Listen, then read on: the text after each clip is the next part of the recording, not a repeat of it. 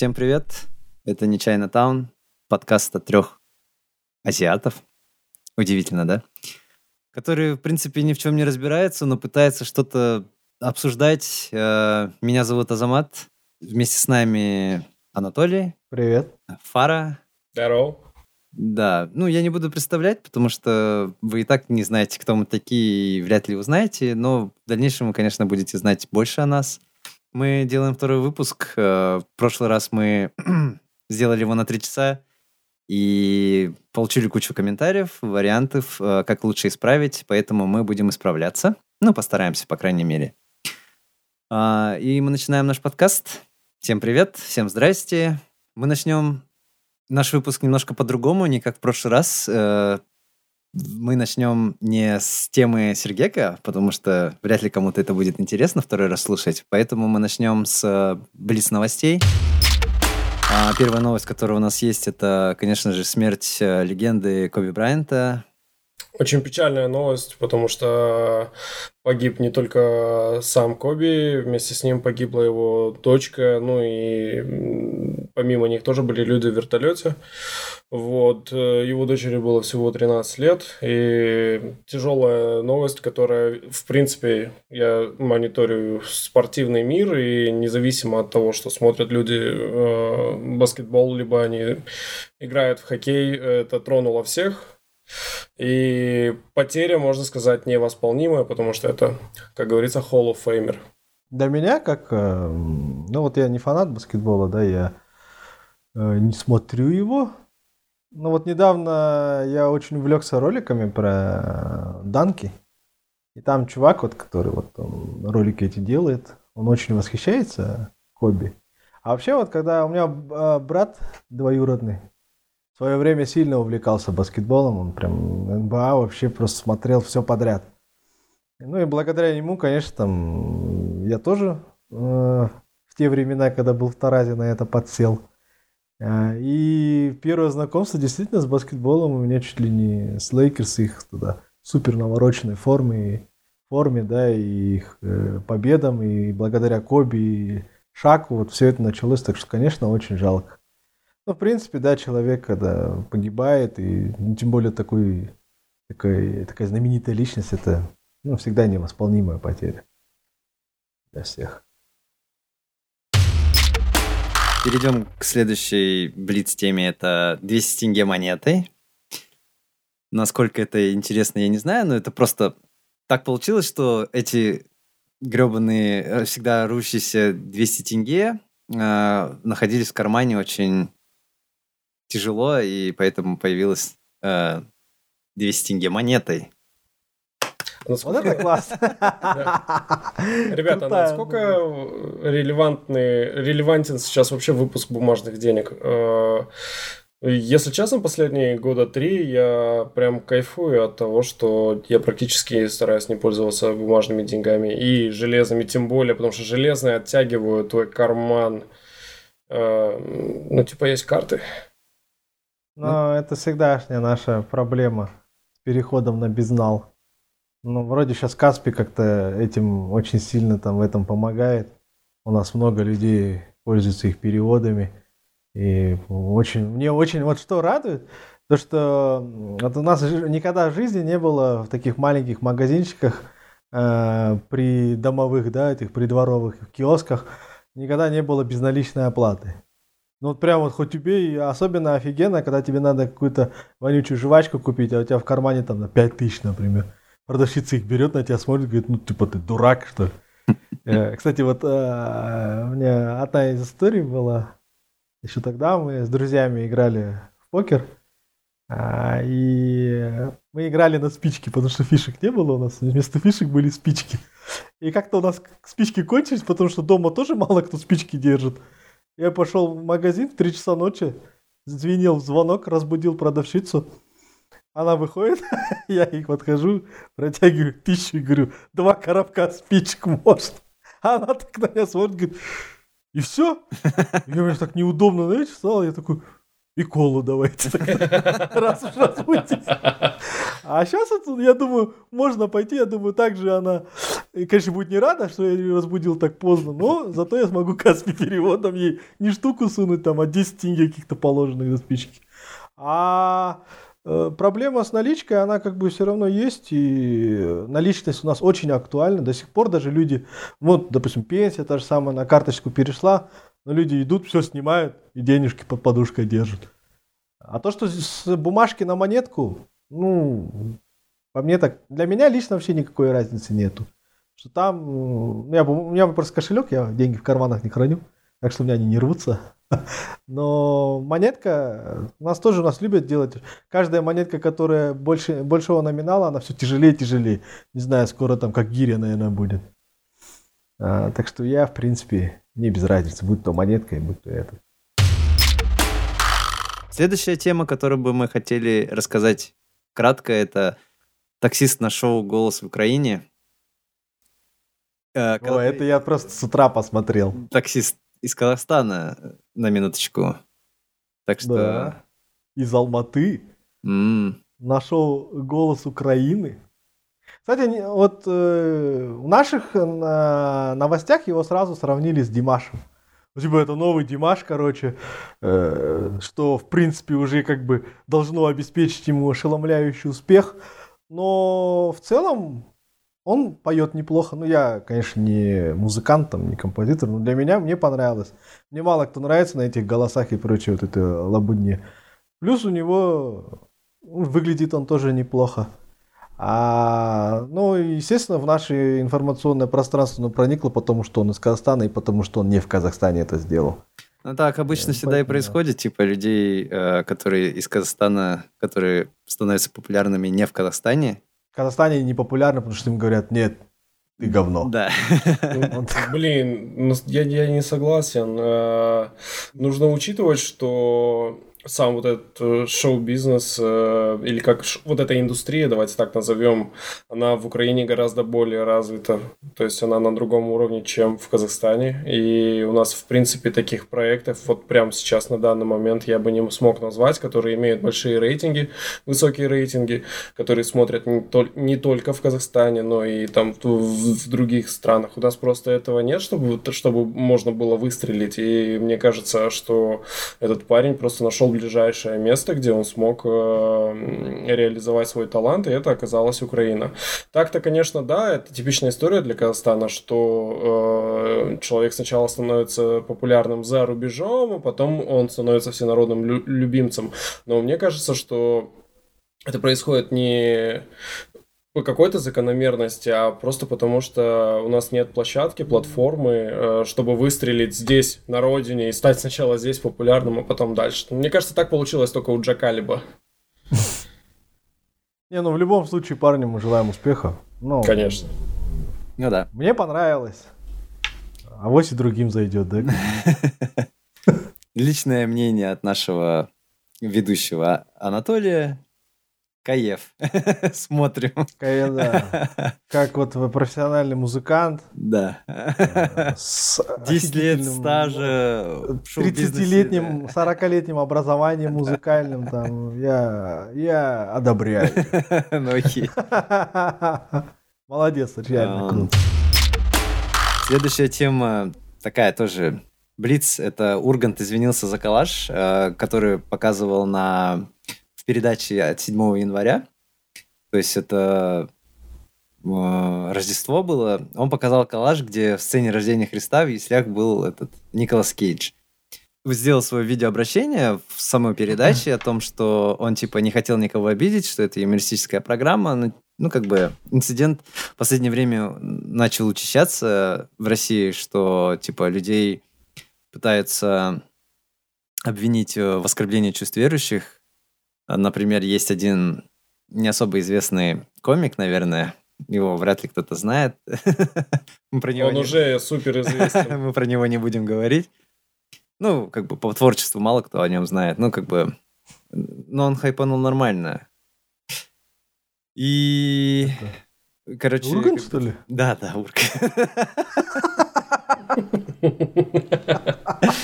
Не, вообще, если я говорю про Долгополова, который там, да? да, была история недавно совсем. Который убежище требует там? Не, он, покидает... он покинул Россию в а. сторону Израиля и обосновался там сейчас и очень сильно пиарит э, российскую власть в Твиттере, говоря о том, что типа это все репрессии вернулись и так далее и тому подобное. И не будем заострять на этом тему, перейдем к следующей.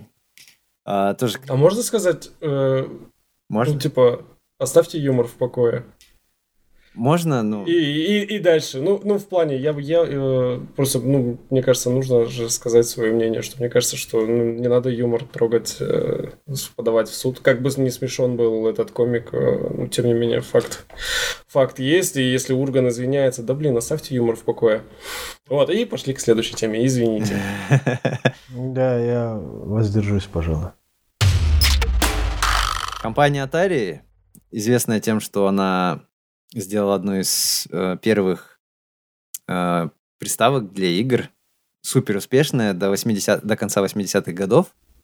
Э, сейчас не очень популярная, но тем не менее она пытается сделать что-то, чтобы вернуть былую славу. Например, в прошлом году она сделала объявление, что собирается сделать э, токен криптовалютный но непонятно, чем там тема закончилась, но после того, как они об этом объявили, у них акции резко поднялись в цене, там на 60% увеличилось.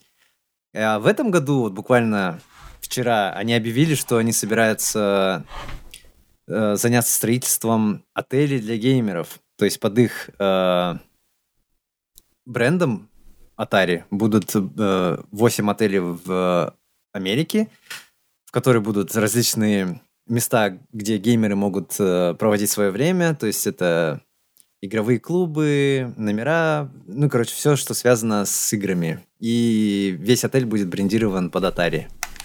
В общем, вот вся новость. Я вот когда такие новости слушаю, у меня всегда слезы на глазах наворачиваются. Почему это происходит где-то в нормальном мире, а не у нас? Я, меня всегда это вот просто поражает. То есть, ну, действительно такие именитые компании, люди, они вкладываются, это по сути уже бизнес-проект, это целая индустрия. И они понимают, что она приносит деньги. А у нас интернет с 200 пингом, елки-палки. У нас прекрасный интернет. Почему ты на него ругаешься? По сравнению с э, многими другими странами у нас отличный интернет. Многими это где нет интернета? Ну, Я, короче, что понял? Я не попадаю с весла. Все, для меня это 200 пиль. А. Ну, весло это снайперская винтовка в CSGO. Да, и я считаю, что руки-то у меня офигительно прямые, но 200 пинки меня убивают первым.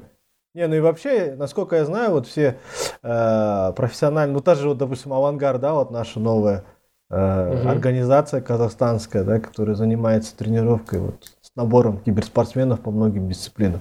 И почему-то они не тренируются здесь. Они тренируются либо в Украине, либо в России. Потому что там пинка не 200, а 30.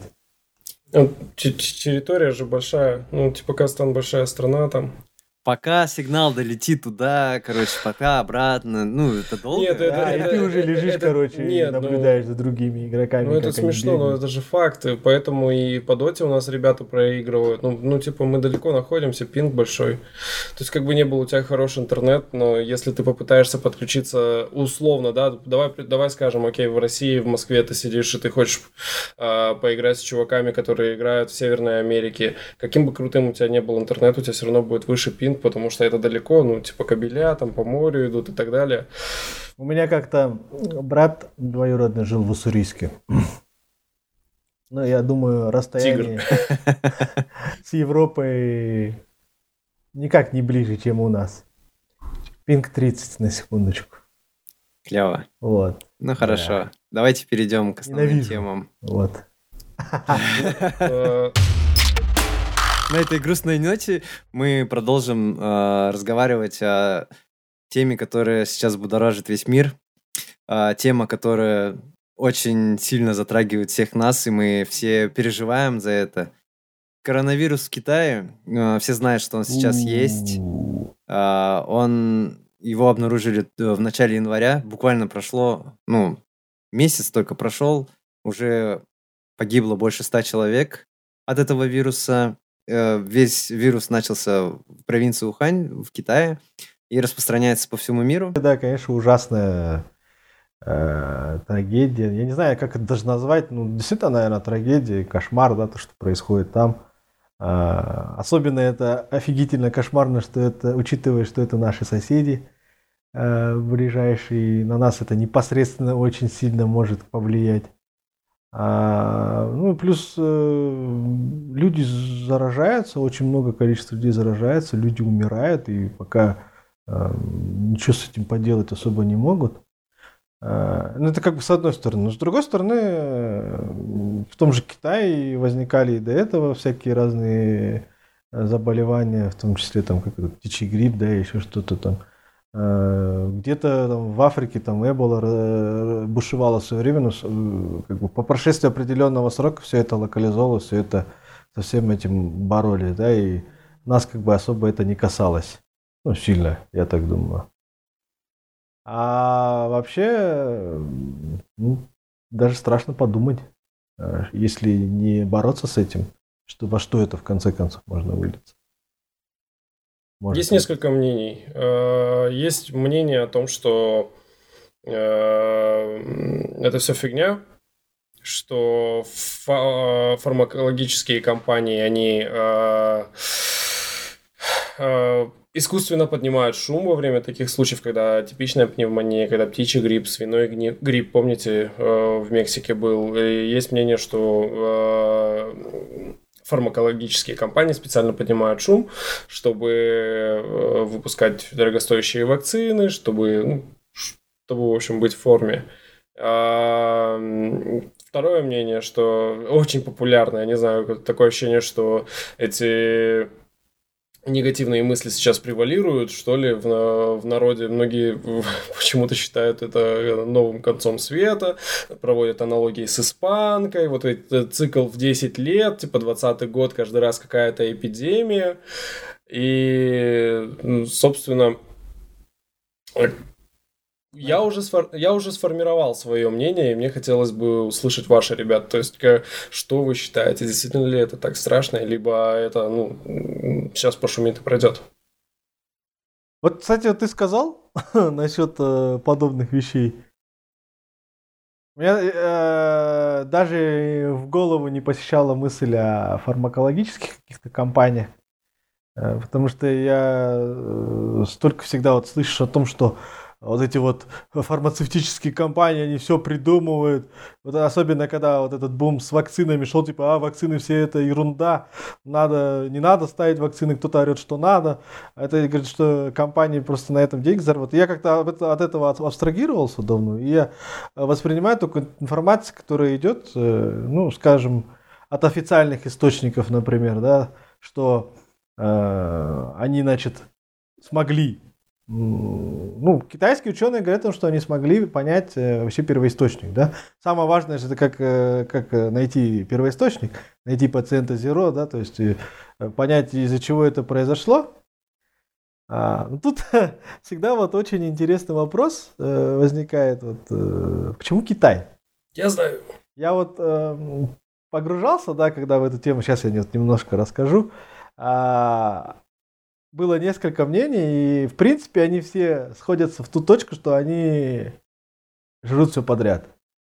В общем. И э, ну, в плане-то, ну, это не оскорбление никак. То есть они действительно едят э, много разной ерунды, потому что, э, да, Китай, несомненно, это мощное промышленное государство, экономически развитое, там, у них подъем экономики, они э, там, претендуют на первое, на господство в мире там, по уровню экономического развития, но э, всегда, на такое, особенно на такое государство, как Китай, где там дофигища народу, вот это вот э, благосостоятельное экономически, а так финансово независимое и богатое население, это не, так, не такое большое. А огромное количество районов, в том числе вот этот Ухань, да, вот где э, этот вирус изначально как бы нашли, э, там проживает э, ну, бедное население. Э, они едят все подряд. Другой вот источник, вот тоже сегодня я читал, и вам показывал, говорит о том, что вот это вот их страсть есть сырую необработанную пищу. А особенно китайцы вот ее любят э, и всегда придают ей какое-то такое сказочное значение. Ну как, бывает же у китайцев вот все, что у животных отрезано, все, что отвечает за половую систему, это по-любому помогает половой системе там мужчин в основном. Там, пей змеиную кровь, будешь бодрячком. А, и может быть, может быть, вот именно вот этот фактор, он с ними играет такую злую шутку. Ну, это как один, а, как один из вариантов. А другое это просто отсутствие э, банальной и простой гигиены. Э, в общем, санитарное состояние, там, э, место, где люди работают, место, где, место, где люди живут. Я понимаю, что учитывая тот факт, что они такие небогатые, скажем, даже нищенствуют где-то, а им они не думают о том, что когда-то надо там руки помыть там по пять раз. А, там где-то надо все это почистить, где-то помыть. То есть э, как живут, там, там и едят, там и гадят, короче, там и все подряд. И, ну, действительно, болезни, они в таких, такой среде э, просто процветают. Всякие вирусы, это райская вещь. И мое понимание вот именно возникновения и почему бедные китайцы, это и исходит, э, я тоже соглашусь, наверное, с таким мнением расхожим, что именно от этих двух причин. Антисанитария – и страсть к поеданию необработанной пищи. Ну, вообще, э, изначально, просто чтобы понимали, коронавирус – это вирус, который передается через животных, и им могут болеть и животные, и люди. А этот вирус нашли в Китае а, в, на местном рынке морепродуктов. Морепродукты это можно назвать натяжкой очень сильно, потому что они жрали там все, все продавали. И и пингвинов даже, и, и короче, и тюленей, и всю живность, которую можно только найти. Ну, то есть э, для меня это плохо, ну, в плане того, что э, беспрецедентные как бы прецеденты, что ли. А, а ты неплох. Ну, в плане того, что, типа, они употребляют пищу таких э, животных, которые обычно не употребляют не только из-за того, что у них проблемы с деньгами, потому что они а, жрут все подряд, и как бы и они считают это деликатесами, и они считают это нормальным. Ну, как бы, я понимаю, у нас в стране тоже есть животные, которые мы э, употребляем в пищу, э, где, которые в остальном цивилизованном мире считается как бы другом человека. Да, да, мы едим коней, э, лошадей. Ну, как бы. Ну, как бы, ну, как бы это часть нашей культуры, а э, это часть их. Ну, кушать пингвинов это не часть их культуры, мне кажется. Они уже просто решили есть все подряд, все, что можно. Из всего, что можно вытащить э, какие-то более-менее полезные э, свойства, они вытаскивают. Просто, ну, как бы... Не, ну в том числе и не от хорошей жизни же тоже, верно? Ну, смотри, а, Вопреки всеобщему заблуждению, что в Китае люди нищенствуют, в Китае люди живут очень хорошо.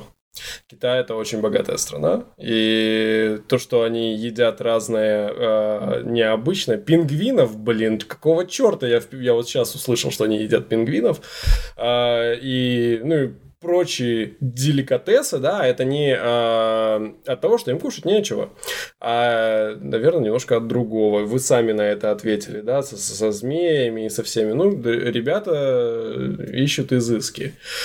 Вот. То есть э, не, не, нельзя заблуждаться в том, что Китай бедная страна. Китай это очень богатая страна, и люди там живут очень богато. А теперь к поеданию. Вообще, э, допустим, тоже птичий грипп, да, и он был у птиц всегда. Он был у птиц всегда, и он влиял на их э, пищеварительную систему, если я не ошибаюсь. Не ошибаюсь, точно на пищеварительную систему. Вот, и они нормально его переносили. Э, Почему, э, собственно, начинается, начинаются вот такие вспышки, как атипичная пневмония, птичий грипп, либо вот э, сейчас коронавирус? Э, это из-за того, что не то чтобы в Ухане э, бедные люди, которые едят э, все подряд, а их много там. Там очень много людей, и вот этот огромный центральный рынок. А, птицы как бы не подразумевается, что птица должна быть вот рядышком с человеком постоянно, да, вот э, дикая птица. Рядом с ней же там свинья, то есть получается как бы смешение экосистем. И эти вирусы передаются от э, от одного вида к другому виду животному, а потом до, до, достается и нам, да.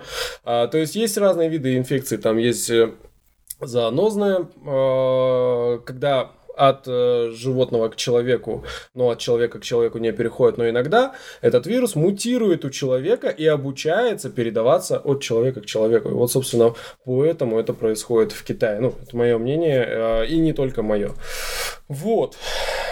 То есть э, человек, как всегда, все портачит.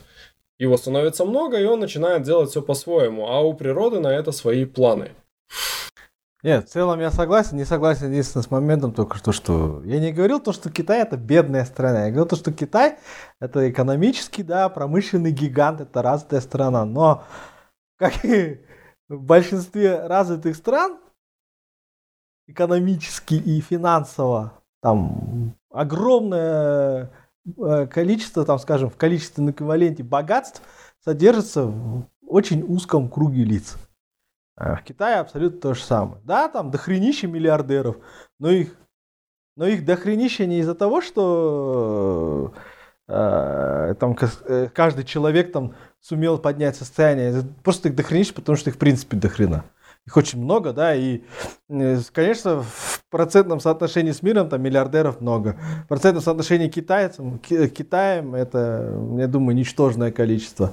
А вот, скажем, вот эти, как они называют, а, сельскохозяйственные регионы, фермерские регионы. Там же вообще люди э, с копейки на копейку перебиваются. В тех же промышленных регионах, да, директор завода, он такой ништяк. Я такой богатый, офигительно, все круто. А все его рабочие, они же работают там 24 часа в сутки, 7 дней в неделю за копейки.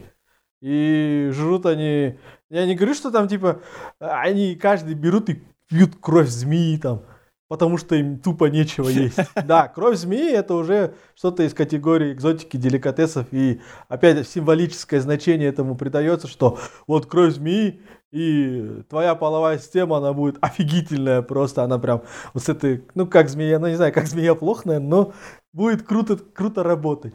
А Все, вот... что имеет фаллическую форму, влияет на твою фаллическую а, форму. Да, Там длина змеи, которую ты выпил, влияет на длину твоей змеи, да, короче? Не пей короткую змею, брось ее, брось! Поэтому в магазинах питон 20-метровый лежит. Нет, и люди дерутся за него. Это мой питон. Не порви. Я согласен, да, то, что сырая пища, да, вот это слияние экосистем, абсолютно верно, это есть. А, то есть, может быть болезнь не в рыбе, да, там и не, в птице, но они там на этом рынке продают все подряд, там все с друг другом соприкасается, и э, не знаю, как рыба может передать птице, но, наверное, может как-нибудь. И передала ей, да, тут раз, э, и наоборот. И потом это все, конечно, мутирует, передается человеку. Но а, едят вот именно такую не притязательную, что ли, для нас пищу, это это из-за не из-за хорошей жизни. Это не из-за того, что типа, ох, я такой китаец, мне нужны деликатесы, я люблю экзотику. Нет, Нет погоди, погоди. Так пингвинов, да. слушай, его тяжело довести. Нам, кстати, в, Я про пингвинов чате... я вообще тоже первый раз слышу, а за меня огорошил, как же тебя. В чате товарищи Севера, товарищ Севера нам говорит, что мы просто не умеем готовить пингвинов, и что из них вот такой курдак получается. Товарищи Севера не разыскивают за этот разнос зоопарка, где он пингвинов набрал. До севере разносят снеговики. Не будем забывать. А потом несут кару за это в виде буранов. Строят их обратно? Строят обратно. Ну, кстати, в чате нас опять же спрашивают, что мы слышим об уранах.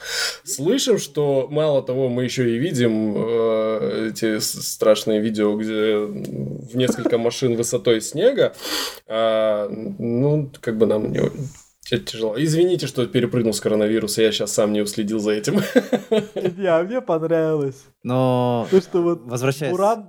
возвращаясь к коронавирусу, а, как какая реакция нашей страны, какая реакция китайского правительства вообще а, в целом, как вы видите это? Просто меня поразило, что они сделали, я не знаю, они построили уже или нет, но была новость, что они собираются построить э, э больницу на тысячу койко-мест за 6 дней. И там была фотка, там где дохерища этих экскаваторов херачит землю, и мне кажется, что они это сделают, потому что э, я читал, что в 2003 году, когда была другая эпидемия... Атипичной пневмонии. Да, атипичной пневмонии, а они построили примерно такую же больницу за 7 дней. Ну, то есть они решили сделать рекорд еще, помимо всего прочего. Я ничему не удивляюсь. Но... Мне кажется, они могли бы и за два дня построить.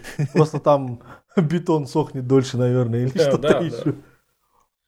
Вот э, в этом отношении огромное уважение э, к Китаю за оперативность решения вопросов, потому что, э, опять же, в сети часто мы сталкиваемся с тем, что, ну, типа, а что столько шума, там, от обычного гриппа людей больше убер- умирает, или там э, еще от какой-то болезни, там, людей, люди постоянно умирают. Э, не все понимают, что вот этот коронавирус, он обладает большим процентажом, э, у него очень маленький инкубационный период, или в общем, это опасный вирус, который, если не купировать так, как Китай купировал в 2002-2003 году э, атипичную пневмонию, он разлетится по всему миру и убьет очень много людей. И еще больше, чем сейчас, умирают от обычного гриппа. Поэтому это очень важно э, купировать. И за такой опыт я испытываю, я не могу ничего плохого сказать о Китае, э, только хорошее, что они очень оперативно это решают.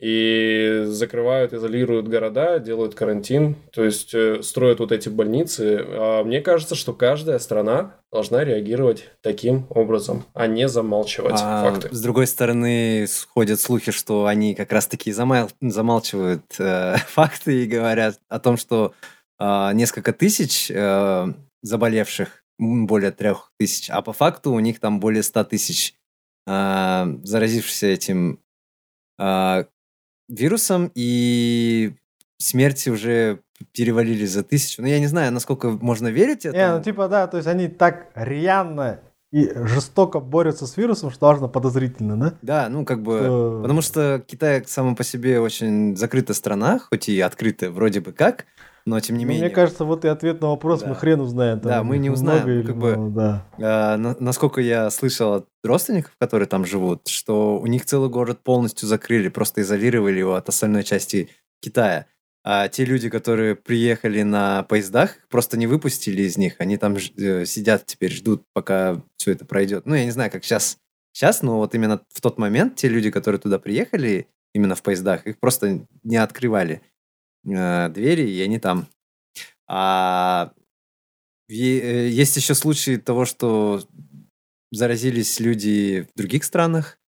Э, есть даже целый сайт, который этому посвящен. Можно в реальном времени увидеть, как э, вирус распространяется по миру, если он будет типа распространяться дальше. И в связи с этим еще была новость, что разработчики игры Plug Inc. Вы, наверное, играли в нее. Это игра про то, что ты э, играешь за вирус и пытаешься поработить человечество. А сейчас наблюдается очень высокая активность э, именно в, э, в, в скачке, очень большая популярность в Китае. Люди... Хайпанули, да, хайпанули. Ну, в смысле, разработчики каждый раз, когда происходит какая-то эпидемия, они видят резкий скачок именно в той местности, популярности этой игры. И они сделали заявление о том, что типа они очень, ну, сожалеют о том, что вот это происходит, но как бы они должны, они напоминают о том, что типа эта игра, это нереальная жизнь, и если вы хотите что-то знать более э, углубленно об этой эпидемии, лучше узнавать это непосредственно от местных или мировых органов здравоохранения. Ну, то есть, э, типа, не нужно опираться на игру, которая рассчитана на то, что ты должен убить всех остальных. Это, короче... Да, то есть ее, ее результат всегда закономерен, ты в конце концов убиваешь всех. Ну вот, да. И, э, впечатлительные люди, наверное, посмотрят и, ну, пойдут там вешаться, я не знаю, ну, типа, конец-то всегда один.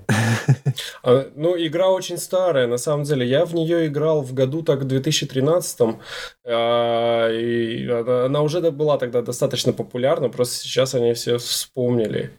Ну, когда, ну и... когда была Эбола, она тоже становилась популярной, и да, когда да, атипичная да, да, пневмония Она просто была... такой вот тематики да, посвящена. Да. Она такая цикличная. то есть... Распространение эпидемий каких-то сумасшедших там стран. Мало того, я ее покупал в 2013 году. Мне, мне было очень интересно поиграть. Самое смешное, это когда ты называешь вирус очень там по-смешному, там, допустим, Анатолий. И там новостные сводки выходят. Анатолий э, прокрался в США, там у людей течет кровь из носа из-за Анатолия. Если будет такой вирус, он будет именно такой. Я называл вирус именем своей сестренки, она была совсем маленькая, я ей показывал, она, она очень злилась на меня. А как же, она захватила весь мир? Нет? Или ты проиграл? Ну, там, не хотела она, наверное, так делать. Не, ну да, там такие, ну там новостная сводка, и там достаточно смешно это выходит. Хотелось бы очень, э, хотелось бы немножко позитива в нашу э, дискуссию внести про коронавирус, помимо Plug Incorporated. Э, я мониторю ситуацию, допустим, в Таиланде, и э, пять человек выздоровело. То есть именно, то есть тут уже нет теории заговора, что, допустим, китайцы это скрывают. Тут Таиланд, больница Таиланда, и пять человек выздоровело, и их уже отпустили, в их э, телах нет э, следов коронавируса. Вот. И чаще всего э, молодой организм может побороть этот вирус, э, и страдают, к сожалению, э, уже ослабленные организмы. То есть Я вот что-то слышал старые, именно молодые. касательно насчет иммунной системы. То есть, если она у тебя здоровая и крепкая, то она вполне способна сопротивляться самому вирусу. Если она у тебя ослаблена, то ну, ГГ в принципе получается. Теперь вот э, тема действительно вот про распространение, что касается нас, да, то есть э, Наверное, самая актуальная тема это что нам ожидать и что нам делать. Ну, пока а, новости таковы, что, э, насколько я знаю, ни, ни, никого и нигде не изолируют. То есть э, въезд граждан из Китая по-прежнему, э, особенно возвращающихся казахстанцев, идет. То есть их принимают, но при этом усиленные меры там, предосторожности там, Э, прям замеряет им температуру, проводит исследования, там, слышал, э, пару людей уже госпитализировали с ОРВИ, ну, это так, э, на всякий случай по страховцу. Даже видел, проводились учения по поводу того, как сразу изолировать и госпитализировать именно заболевшего коронавирусом. А такой сильной паники, ну, имеется в виду со стороны государственных органов, они пока ее не поднимают. Ну, это учитывая опять-таки, насколько информацию точную дает, достоверно дает китайская сторона. То есть в действительности, может быть, там уже э, речь о жертвах идет на тысячи, а может на десятки тысяч, например, да? Давайте не будем о грустном, перейдем э, к интересной новости, такой э, позитивный для одной стороны, немножко негативный для другой стороны. Речь идет о бой UFC Конор Макгрегор и ковбой Дональд Сироне. Да. Я с этого момента подхвачу тебя, Аза. А, спасибо. Да, это очень э, важная новость для всех любителей спорта, особенно контактного вида спорта, как э, ММА. И на данный момент, сейчас у нас э, январь, этот бой можно назвать самым главным боем этого года, правильно? Да. Потому, потому что э, такая величина, как Ко Конор Макгрегор, э, сложно подобрать другую персоналию, которая будет на его уровне по э, заинтересованности населения, и при этом очень достойный соперник. Про прошел бой, многие хотели долгой зарубы, но он был всего лишь 40 секунд, и, как говорят фанаты Конора Макгрегора, The King is back. Король вернулся. Вот. Э, про Что бой думаете? можно расскажу про бой в 40 секунд? Если, если уложишься в 40 секунд? Нет, я не уложусь в 40 секунд. У меня в этот день мой пукан взлетел до небес, он, короче, рванул и взлетел до небес. Я знаю почему. Это, ну, то есть, ладно, я с братишкой, допустим, поспорил на штуку, потому что я ставил на ковбоя, а, смотрел несколько боев старых еще с ним, ну, мне он понравился такой что мне понравилось, он удар держит хорошо. Ну, думаю, Конор хорошо бьет, этот хорошо получать может, терпеть нормально. Потом на пресс-конференции там орут, это там, блин, сколько там, 150 раундов, я все там их выдержу, там то, все.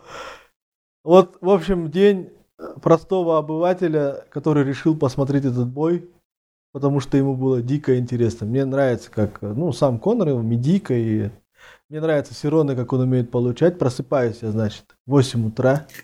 Я посмотрел весь вонючий андеркарт, который был весь целиком. Очень неуважительно. Это очень, очень хорошо, что я предварительно позавтракал. Позавтракал.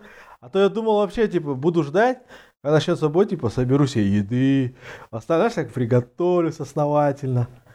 А потом я смотрел вот это все, вот это пришел, вот эту вот всю дрянь, и уже так, ну, они же любят вот такую тему, там, это один судья перед боем там подогревает тебя так охренительно, что ты думаешь, ух, ух, прям сейчас заруба будет. А, гонг, начало, этот его размазывает. Я ни хрена не понял вначале. Вот пока я не посмотрел 20 тысяч раз реплей, я не понял, что случилось. Я офигел, вот больше всего я с чего офигел, ну, кроме 40 секунд. Я офигел с того, что он бил, сломал ему нос плечом. Я такое вообще впервые видел. Вот это, это как какая-то, не знаю, для меня это какая-то необычная драка, что ли, не знаю, просто его плечом бьет, бьет, бьет, тот ломается, падает, и он его просто избивает. Я, в общем и целом, очень недоволен. Очень недоволен я могу, остался. Я могу разобрать это все от начала и до конца. Потом... Я помню, как сейчас, за день до нашего первого подкаста, или это было еще раньше, э, за день до боя мы что-то стримили, и я вскользь упомянул про этот бой, и ты такой, да, где Сирон и э, Кон Конора воткнет. Я такой, э, ты так думаешь? По... Я в это искренне верил. Вот. А, что, собственно, произошло? Многие удивляются, многие говорят, что это постанова. Ребят, это не постанова, Просто потому что э, я видел постановочные бои, и это, это видно. Да, там обычно как бы это прям очень сильно палится. Никто постановочно не будет... Это постанова. Ни, ни, никто постановочно не будет так сильно получать по лицу, потому что это здоровье. Э, каждый, кто верил э, в ковбоя Сироны, Почему ты забыл, э, что предшествовало бою, э, бою в битве с Конором у ковбоя, да? Он дрался с одним топом, это был э, Тони Фергюсон, который сломал ему э, вот здесь кость, и когда ковбой пытался выдуть кровь, у него надулся глаз, понимаете? То есть у него дыхательные эти функции с глазом соединились. Какая жесть. Ковбой на- нормально не получает отдыха. Чувак просто э, включенный. Он, в принципе, такой, он обычно э, не, не простаивает долго, он дерется, и он умеет это делать дел, красиво. Выходит на следующего топа, на Джастина Гейджи, который просто сумасшедший рубака, причем он его друг, понимаете, просто психи какие-то. Гейджи избивает его, просто до нельзя. Он Есть настолько сильно его избивает, что там еще судья немножко такой тугодум, что в один момент он смотрит на судью и типа, ну может ты остановишь это дерьмо? Простите за это слово. Вот. И Сирона, не восстанавливаясь нормально, ну возьми ты полгода хотя бы, отдохни, ну, ну зачем это все? Ну деньги, ну понятно, выходит на другого мастодонта, на Конора Макгрегора, который говорит в свою очередь, который был унижен Хабибом, будем называть вещи своими именами. А, почему он был унижен Хабибом? Потому что у Конора было очень много денег после драки с Мэйвезером, потому что он считал, что никто его не может победить в UFC. И он сам об этом говорит, что до боя с Хабибом он очень плохо относился к своим тренировкам. Вот. Тут его унижают, ввозят э, по, по полу, грубо говоря, как щенка. Извините, фанаты Конора. А, ну, так и было. Мне самому очень симпатизирует он, потому что это яркая личность. Я обожаю Конора за это. Вот. И у дядьки просто просыпается э, чувство ирландской гордости. Типа, я должен вернуться и, и восстановить свое имя. И он подходит максимально серьезно к этому бою. Косплеит Хорхе Масвидаля. То, вот ты не понял, э, почему произошла вот эта драка плечом. Ты обратил внимание, что во время э, первых секунд Конор разбегается и как бы как будто ногой бьет его в лицо. Угу. Самый быстрый нокаут э, в UFC сделал Хорхе Масвидаль полгода назад, может, чуть, чуть позже. А, он вырубил таким образом борца. Вот, вот. Сирона коленом... офигительно уклонился. Я думаю, ни хрена себе пошла заруба. Но, но ему прилетело, тем не менее, ему прилетело, он потерялся, потом почему-то получил плечами в лицо, 3, 3 или 4 удара плечами в лицо, а потом Конор его просто финишировал ногой в голову и добил. Чтобы вы понимали, реально, плечом сломал нос, я охренел, я Все очень Ел. Все очень логично. То, то есть э, сейчас мы уже можем обсуждать просто, что будет дальше. И э, Толян, что думаешь? Я думаю, Будет битва если с Хабибом. о Хабибе, да, то что он опять хочет с ним. Я думаю, выйдет Конор с Хабибом, опять повозится и опять это умрет, короче. Ну просто... А Хаб... Хабиб говорит, что он не будет с ним драться. Э, он потому что хочет больше денег. Нет, он говорит, типа, я вот шел к этому, там чуть ли не 11 боев, вот пусть еще 10 подерется, и, и потом я ему дам право за титул подраться. Да, То мне кажется, прям... это просто, знаешь, как это, цену набивает себе. Trash-talking. Да, нет, trash-talking -то по-любому будет, это, как его, рад-рад. Мне так понравилось. А, а так, э, ну, я, я честно, я сильно не разбираюсь, но я понимаю, что Конор, он, типа, ништяковый ударник. Он там стойки хорошо дерется, там руками машет. Ну, он везде так дрался. А Хабиб, короче, загибает людей, сгибает их и душит. Он их складывает, как да, самолетики. Да, он их складывает, как хочет. Мне очень... Вот первый бой, я просто, не знаю, вот любой проход, э, я видел как-то какой-то вот бой с кого-то с кем-то, и там чувак офигительно защищался от проходов ноги. То есть он сразу задние ноги отбрасывал максимально, то есть телом ложился. А Конора просто он его берет, сминает и там возится, возится, возится, возится. Судья устает, говорит, э, встаньте обратно. А второй раз опять так, и, то есть он просто подходит к нему, такое чувство, что он типа кидает какой-то обманный удар, берет Конона и сжимает трубочку и давит его, короче, давит, мнет его, мнет, и в конце задушил. Я в этот раз, я думаю, будет то же самое, просто э, я не знаю, вот насколько э, силен Конор э, стойки, ну, силен, то есть у него удары очень хорошие, но как по мне, вот, и я смотрел, кстати, бой с Мейвезером, бой с Хабибом, мне такое чувство сложилось, что он очень быстро устает. Прям очень быстро. Есть такой грешок. Выносливость вообще на уровне, не знаю, ну, лучше, чем моя, наверное, но... Не-не-не-не-не-не. У него выс... хорошая выносливость. Просто ты сравниваешь, э, ты видишь его выносливость на уровне других э, бойцов. То есть, э, хорошо у него все с выносливостью по сравнению с обычным человеком. Но в четвертом раунде, если, раунд, э, если э, бой пятираундовый, а в UFC обычно там, если не титульный, то он три раунда длится, ну, да, да. то начиная с четвертого раунда у Конора очень сильно э, сажается его функционалка. Это ты очень круто заметил, да, он очень сильно устает. Это его плата за его убийственный левый, да, то есть он очень, у него очень хорошая ударка, и он просто устает. Я понимаю, вот мы в школе, э, будучи детьми еще с одноклассниками боролись, я понимаю, как это охренительно тяжело. То есть именно энергозатратно, как быстро ты устаешь. А тут вот он с Хабибом, когда возился, я так подумал, наверное, где-то раунда после второго он уже полумертвый был. Потому что вот ему надо было постоянно думать о том, чтобы защититься, не дать ему пройти, не дать ему там болевой сделать, не дать его придушить. А это же охренительное количество энергии он тратил. Ну, потом он сам говорит, что он там, не знаю, бухал, не тренировался. Не знаю, сколько это правда. Потому что, он бухал на пресс-конференциях. Да, после этот, боя с Этот больной чувак бухал, развлекался. бухал на пресс-конференциях свой Proper 12. А, ну вот, ну он рекламировал здорово. Кстати, заметили многие люди, вот я видел, что вот Ургант он подарил же, когда приходил, а, свои виски, но при этом рекламировать не стал. Он в закрытом пакетике, культурненько. Ну так, Первый канал, наверное, прайс за это выкатывает. Да, мне кажется... Хотя Конор мог бы заплатить. А он сказал, да я типа насрал и, и все равно, короче, подарил. А там, кстати, вот э, возвращаясь к Конору, вот его выступление Урганта, мне э, понравилось, что вот его именно показали со стороны человечной, что ли, более. То есть э, ты видишь Конора на ринге, да, постоянно, ну думаешь, какая-то собака, блин, просто бойцовская, я не знаю. Просто животное, типа, идет, людей убивает. И... А еще вот все, наверное, там смотрели про Хабиба, его бой с Хабибом, его трешток, ну, думаю, что вообще какой-то паскудный человек, в нем святого ничего нету. То есть оскорбляет все, оскорбляет всех, бухает прямо на пресс-конференции, там, э, матюкается и прочие вещи. А Урганта, мне такое чувство, как это был не Конор, был его добрый двойник, добрый двойник-близнец. Очень культурный. Ну, наверное, это маска все-таки для UFC, да, для вот этого шоу. Все-таки это все же проект, бизнес-проект, это шоу. Понятно. Вот, хотя, говоря о подставных матчах, я думал, вот они его, скоты, хотят быстрее с Хабибом свести обратно. Начинают всех под него сливать. Ну, до последнего верил, что Сирона что-нибудь сделает. До последнего это пока не начался гон, короче.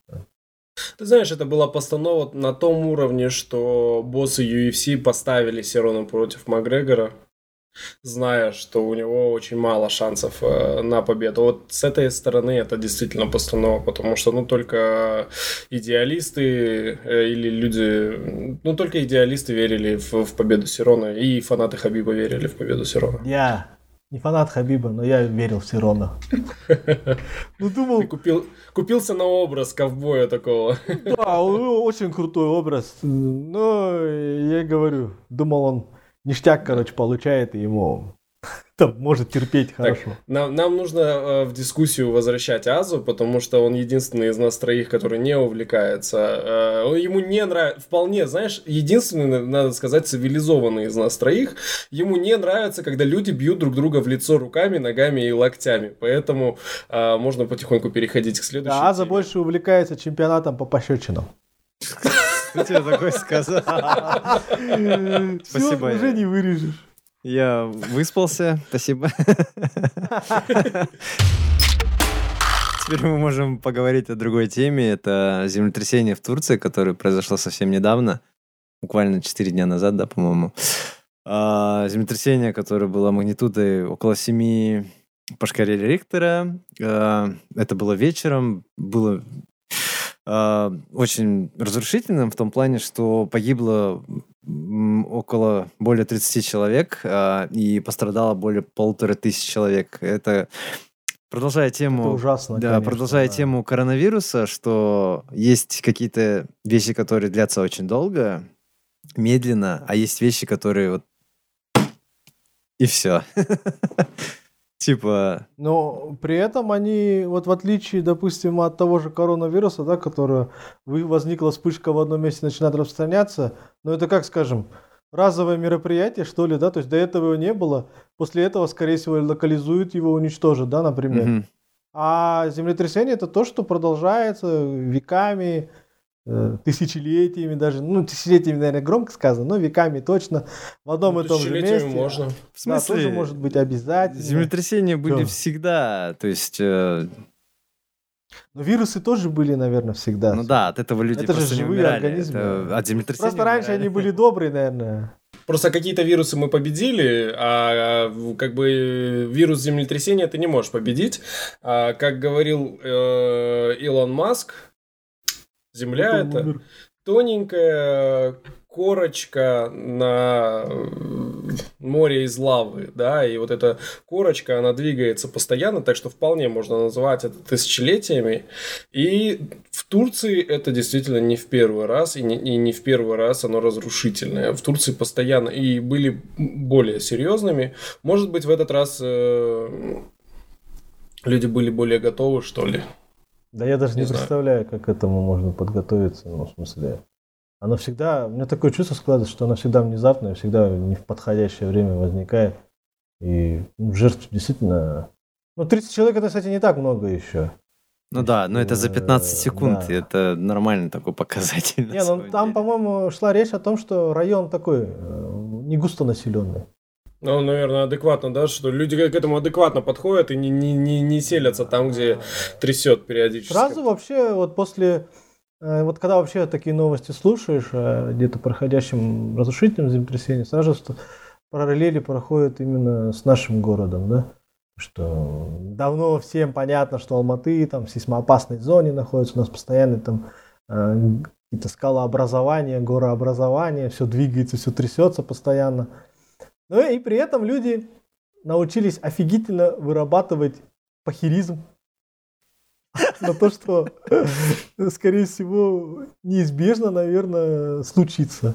Да, мементо море. Да, но тоже своего рода психология, понятно. То есть А, наверное, я не знаю почему, но, наверное, мне кажется, вот а, да, там нас регулярно трясет, мы все к этому привыкли. Да, у меня тут дома, не знаю, посуда ходит, там, кровать ходит. Один раз меня, кстати, в очень э, заседательной комнате, скажем так, э, захватило, вот когда я там... Процесс, процесс быстрее пошел? Коня привязывал, короче, и там...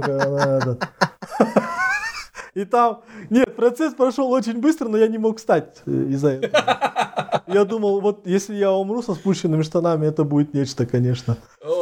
Да, а, но тем не менее, то есть ты такой лежишь, трясешься, и там, вот, не знаю, и если кто-нибудь рядом есть, думаешь, говоришь ему, о, произошло землетрясение. И он такой, а, ну нормально. Что типа да. такое, знаешь, типа сотку берешь, такое, землетрясение, а, ну нормально, и все такое.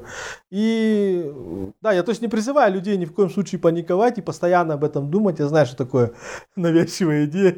И когда ты постоянно будешь об этом думать, пользы от этой тоже э, много не будет. Но э, в любом случае, э, я считаю, что к каким-то э, таким негативным последствиям надо быть готовым а, а именно говоря о тревожном чемоданчике. А, у нас в семье, когда мы, вот мы с родителями все вместе жили, он всегда был. Да, он был такой бета-чемоданчик. Это не как, который израильские там власти предлагают своим жителям, где там полхаты надо запихать. А так, деньги, документы, все. Вот это, кстати, весь тревожный чемоданчик. Вот. Водичка. Водичка, не, ну, может быть. вода, не знаю, там чемоданчик Птичка. был размером там, 20 сантиметров на 20 сантиметров. Тревожная сумочка. Тревожный, тревожная барсетка, скажи. Барсетка, да, да. То есть там деньги и документы. А нахрена все остальное нужно? Но я вообще, если честно, а, живя на седьмом этаже, я даже не думаю о том, что спастись. Поэтому я, как э, родители, допустим, переехали в частный дом, а, я живу здесь, и я этот трехжий чемоданчик теперь нахер не собираю. Потому что я понимаю, что если сюда стряханет капитально, я буду первый, кто сдохнет. Но у меня есть одна, один запасной план, я уже всем друзьям об этом говорил. Я, значит, разбиваю стекло в зале у себя в комнате, да, разбиваю стекло, становлюсь к окну, подхожу. И когда здание, если оно будет рушиться снизу вверх, я на районе первого этажа выпрыгну. А если сверху вниз, ну, тут габыла, конечно, да. Тут не повезло, потому что у меня весь дом вокруг окружен асфальтом, там прыгать особо нет, что деревьев нет. И конец. Знаешь, вот. что меня напрягает во всем этом? Mm-hmm. Меня напрягает несколько вещей. Э, первое это то, что в нашем городе было, была серия э, не сильных толчков. То есть раньше на своей памяти у меня такого не было. Ну, то есть, ну, бывало, да, но не так, чтобы один за другим. Меня напрягает, что э, в среднем землетрясение разрушительное в нашем регионе происходит примерно в 120 лет, 120-130, да, и срок пришел. И что меня еще больше напрягает, хотя куда больше, да, что э, уже года два или три у нас в городе постоянно происходит учение, в кавычках, э, больших, то есть на весь город орет старая советская сирена, да, она орет, и у нас, алматинцев, да, и тех, кто здесь живет, ну, как минимум, да, лет пять, чтобы привыкнуть к этому всему, безумию этому, уже выработался, ты очень круто сказал, пофигизм. То есть вот когда орет эта сирена, я сижу и продолжаю работать, потому что, ну, типа, чуваки, каждый раз делать эти учения по вторникам или там по субботам, как по вторникам, кажется, они это делают, да, да ну вас нафиг. И что закралось в мою голову? Вот когда чуваки действительно пред, предугадают, типа, блин, сейчас через 15 минут начнет трясти и включат свою сирену, все алматинцы будут сидеть на своих местах, потому что они будут думать, что это очередное учение, которое происходит очень часто. Главное, чтобы оно не совпало э, с временем днем, да, реального учения, тогда да, тогда... Ну ты представляешь, какая высокая вероятность, если они э, в один и тот же день каждый раз это делают? Да, ну вообще это, это же чисто для галочки. Там, ЧСК сказали, типа, надо проводить учения. Я надо согласен, делать что их больше. Информационно-разъяснительная работа по последствиям землетрясений, э, нет, она не то, что плохая, ее вообще, в принципе, не ведется. Ну, то есть, э, я знаю, что делать в случае землетрясения, это еще со школы, когда у нас там что там ОБЖ был или НВП, не знаю, какая-то фигня вот такая, еще тогда. А, поэтому вот зная, кстати, вот эти вот старые, возможно, еще советские учения, я понимаю, что э, в моей квартире мне бежать некуда особо. Там уже конец, как, как, как он есть, да, придет. А с учениями я согласен, действительно. То есть первые дни люди такие думали, о, что это такое? Э, и, кстати, на редкость тогда оперативно сработала э, информационная служба, информационная служба потом во всех интернет-ресурсах, новостных ресурсах сразу предупреждали, что вот каждый там, по-моему, четверг в 12.55 будет проводиться пятиминутная вот эта сирена, э, и все такие помните. И первые сирены все прям напряглись, думали, ух, что-то, наверное, такое неожиданное. А потом друг у дружки спрашивают, и кто-то один говорит, а, это же учение. Все, все на месте. Все сидят. Да, пошли. Спокойно. Не, ну, э, вот этот пофигизм к учениям, я помню, э, это, еще, это вот вырабатывался годами, вот э, лет это 15, наверное, назад, или даже 20, когда совсем маленький был. У нас тут проводится учение, я поднимаюсь, значит, они ночью, кстати, сирены проводили тогда. Ночью так неожиданно подбегаю к родителям, бужу отца и говорю, папа, типа, вот что-то сирена орет, там, ну, война, короче. А у меня просто сирена всегда с войной ассоциировалась только и все. Он говорит, а, типа, иди спи, это учение. Я чисто ради интереса выглядывал в окно, и у нас на весь дом, нет, на все 10 домов стояла одна бабушка на первом этаже, которая... Вот реально. Сознательный гражданин. Да, она сознательный, ответственный гражданин. Она выходила э, с первого этажа, место скопления. Я не понимал, почему безопасное место это является крыша подземной парковки. Вот я до сих пор это не понимаю, но почему-то это безопасное место. И она там стояла ровно там полчаса. Я думаю, смотрела на всех как на уродов, типа на... Я единственный, я хочу жить. Проснулся. Не, ну, да, а... да, я. Вот не, я представляю ее мысли в тот момент, типа, вы, твари все, сдохните, а я одна останусь живая, потому что вы уроды. Проститутки, наркоманы. Да. да, в школе, кстати, вот, э, вот ты говоришь, это слова прям нашего военрука, когда проводились учения в школе. Он стоял с секундомером у входа и сказал, сдох, сдох, сдох, короче, знаешь, типа ты сдох, и ты сдох, вы, говорит, всей группой сдохли, все вы сдохли. Я понял, что... И у самого пена с рта идет. Да, да, да. Еще секундомер, мне моего дедушку напомнил, секундомер такой советский, шиш круглый такой, сдох, сдох, сдох, сдох. Я помню, как мы из класса выходили, но мы не просто выходили, мы выплывали из класса, просто такие, знаешь, Ах, давай помедленнее, потому что чем быстрее выйдем, тем быстрее на уроки обратно вернемся. И в итоге вся школа сдохла вместе с учителями. Э, я думаю, и военруком, который с этим бы секундомером стоял. И я тоже сдох, что я здесь стою. И он говорил так. И да, вот э, э, поразительно на самом деле, насколько вот развивается вот это вот чувство а потери страха, что ли, да, что землетрясение это же на самом деле не шутки, то есть, э, да, в случае сильно разрушительного землетрясения, там еще в городе Верну, там э, в 1887 да, году прошло, э, и ну, 100, сколько сейчас получается уже?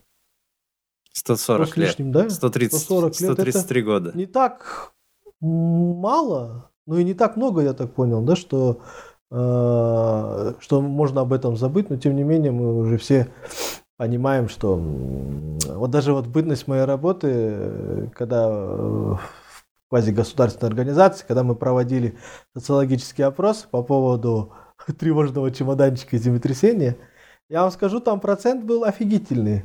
Э, там что-то э, близко к 80% людям, кто вообще, в принципе, нахрен не слышал никогда о тревожном чемоданчике.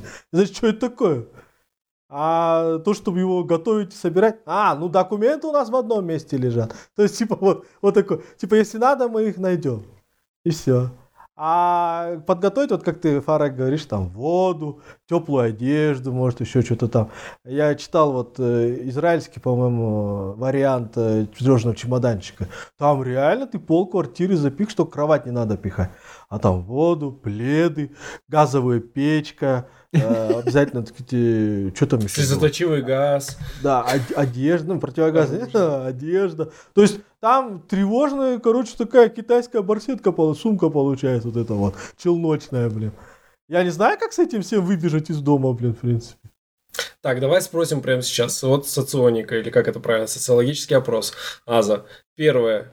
Э, есть ли у тебя тревожный чемоданчик? Второе. Что в нем? Меня нету ничего в нем, как бы. А что положишь?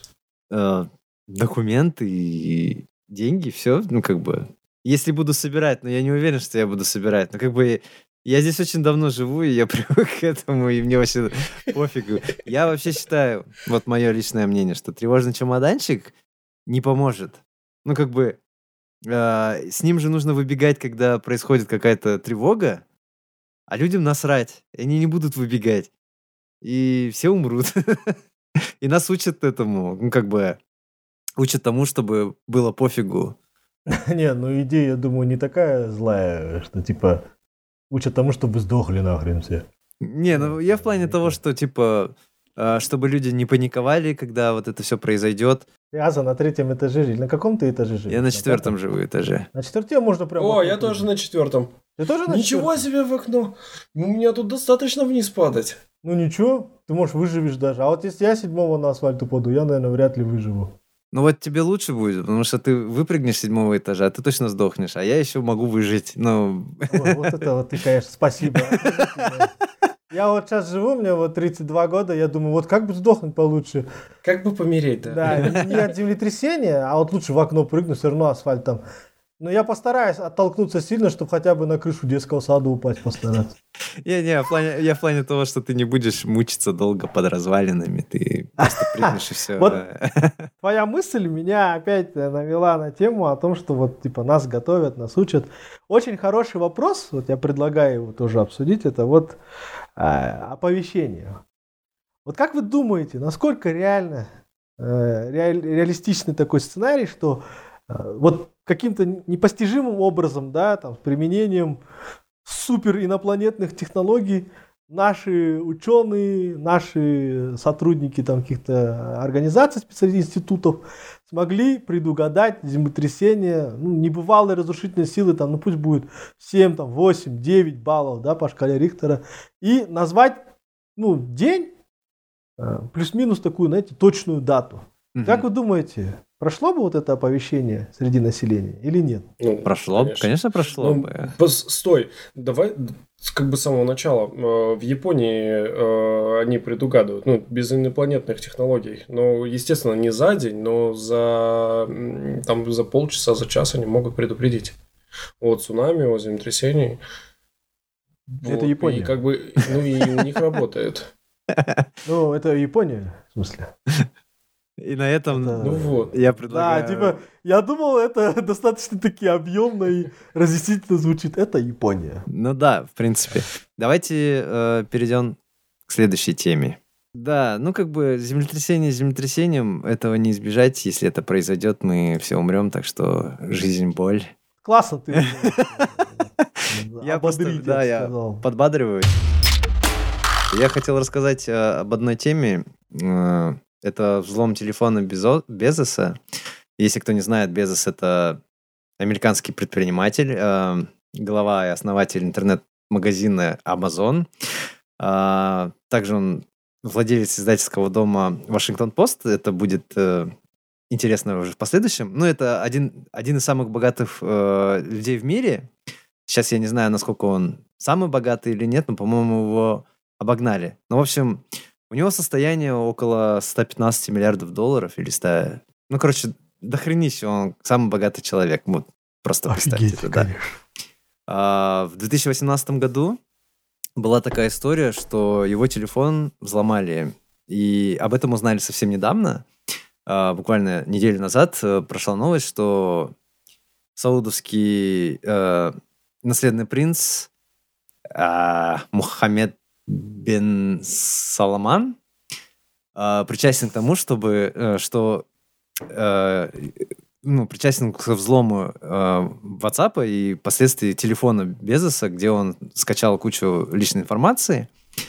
Э, в общем, суть в том, что сау- саудиты не чураются слежкой за белыми а, пацанами с Запада, но эта история примечательна тем, что она вскрыла несколько проблем, а, связанных с тем, что в мире у нас не все спокойно. Ну, там была очень большая история, а, связанная с тем, что Безос владелец Вашингтон-Пост, в котором работал небезызвестный, небезызвестный журналист саудовский. Это Джамаль Хажок, Хадоджи, Хажокджи, очень сложная фамилия. В общем, э, суть была в том, что он... Не, не даются. Да, мне не даются эти слова. Ну, короче, э, начнем с, по порядку, да. Э, Мухаммед бин Салман, э, наследный принц э, Саудовской Аравии, на Западе считается очень э, таким передовым э, принцем, который увелич... улучшает э, жизнь в Саудовской Аравии, дает больше возможностей э, жителям этой страны. Например, он э, разрешил женщинам водить машину. Он крутой чувак, как бы. ну, типа, их э, за это арестовывали, сажали в тюрьму, а сейчас э, перестали это делать. Ну, как бы э, Саудовская Аравия идет э, в сторону Запада, но так считает только ну, в смысле, не так считает, вообще э, так считает большинство, но по сути э, в стране остаются те же подрядки, которые были до этого. Большинство это те, кто не живет в Саудовской Аравии? Э, да, ну, в смысле, на Западе. Э, люди думают, что это, типа, передовой чувак, который не, не нарушает Голову права, будет наоборот. резать лазерным резаком. Я нет. Не, он, он продвигает э, в массы идеи равноправия, полов там и какие-то современные штуки типа выборов там еще что-то такое. Ну, как бы, а, по сути... Неожиданно. Ну, нет, я, конечно, на самом деле он их не продвигает, но просто люди думают, что так происходит. А суть в том, что вот этот э, журналист Джамаль Хажокджи, а, писал очень э, разгромные статьи по поводу этого а, наследного принца. Дело в том, что, допустим, Мухаммед э, бин Сальман, он а, является второй по величине фигуры в стране, э, и он занимает очень много постов, включая, что он второй заместитель премьер-министра, министра обороны, Uh, на секундочку, он самый молодой министр обороны в мире, ему всего лишь... Uh, он 85-го года, ему 35 лет. Uh, и он является председателем, или как это назвать, главой антикоррупционной службы, пользуясь которой он давит своих конкурентов. То есть он их объявляет коррупционерами, там голову им режет, вообще, короче, за здрасте. В общем, ну, это... Как обычно. Да, в общем, этот Джамаль Хажокджи, он... Его уволили из э, его местной газеты, потому что, говорят, он пере, перегнул палку, э, заставили его жену развестись с ним, и он переезжает в Америку и устраивается в Вашингтон-Пост. Э, также пишет свои разгромные статьи. Мухаммеду это не нравится, и он пытается как-то его приструнить. В какой-то момент, я не знаю точно, как было, но вот этот журналист, он едет в Стамбул, э, работает там, э, и влюбляется в женщину и хочет на ней жениться. Э, что происходит дальше? Э, для того, чтобы им жениться, им нужно документы о том, что он официально разведен в Саудовской Аравии, а чтобы получить эти документы в Стамбуле, он должен ехать в консульство, э, своей страны. Он туда едет э, первый раз, говорит, что ему нужны вот такие-такие-то документы. Ему говорят, все окей, хорошо, приходите в следующий раз, мы все вам подготовим, все будет хорошо. А, в этот момент, а, это уже впоследствии стало известно от а, турецкой разведки, а, которая установила, я не знаю, насколько законно, но она установила жучки а, в консульстве Саудовской Аравии. Э, эти чуваки, которые работали там, они звонят э, кому-то из э, Саудовской Аравии, скорее всего, там был один из приближенных вот этого Мухаммеда, и говорят о том, что тут приходит чувак, которого вы разыскивали. То есть этот чувак в розыске. А, ему говорят, все окей.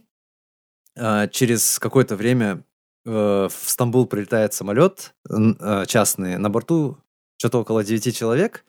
А, все являются членами тайной разведки или приближенными вот этого Мухаммеда, ну, Салмана. А, среди которых есть один патологоанатом. А, ну и как бы цель этих людей была в том, чтобы схватить этого журналиста, но у них изначально была цель не только его схватить, но и э, заставить его замолчать, да. Ну, как бы в тот день, когда ему нужно было прийти в консульство, э, всех работников консульства отправили на отдых, э, и уже дальше рассказывается, что на записи разговоров этих людей они говорят, что они смеялись, говорили, что они включают музыку, когда режут людей, э, трупов, вот этот э.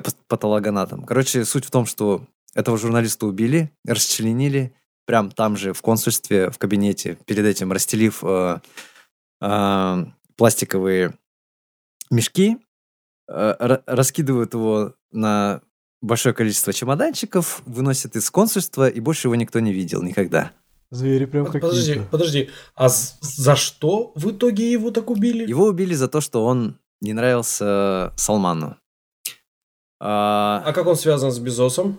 Я расскажу. Он работал на его... Он, он работал на его компанию Вашингтон Пост. То есть, э, возвращаясь к той теме, которая была изначально, это взлом э, WhatsApp Безоса, то э, было для того, чтобы следить именно за вот этим чуваком и попытаться на него под... надавить как-то. А, у них не получилось, но подгадали они, у них э, вышла вот эта афера, э, которая произошла, она подняла большой э, международный скандал, потому что, ну, он э, пытались засудить э, Мухаммеда, в итоге, короче, сначала он отрицал, что это такое было, что он вышел из этого консульства, все было нормально. Потом через какое-то время он сказал, что, а, ну, что этого не было. А, и через какое-то время оказалось, что, ну, типа, не то, что оказалось, они признали, что он умер. Они провели суд э, в в Саудовской Аравии, опять же, приговорили пяти, пять людей к смертной казни, остальных на то ли пожизненно, то ли на очень большие сроки. То есть, ну, сходит мнение, что это было сделано для того, чтобы замять следы, опять же. То есть их долгое время не опускали в консульство в Саудовской Аравии, турков, чтобы они могли провести судмед э. А, приехала собственная группа, которая там же, в этом консульстве, очистила полностью все э, следы того, что там что-то могло произойти.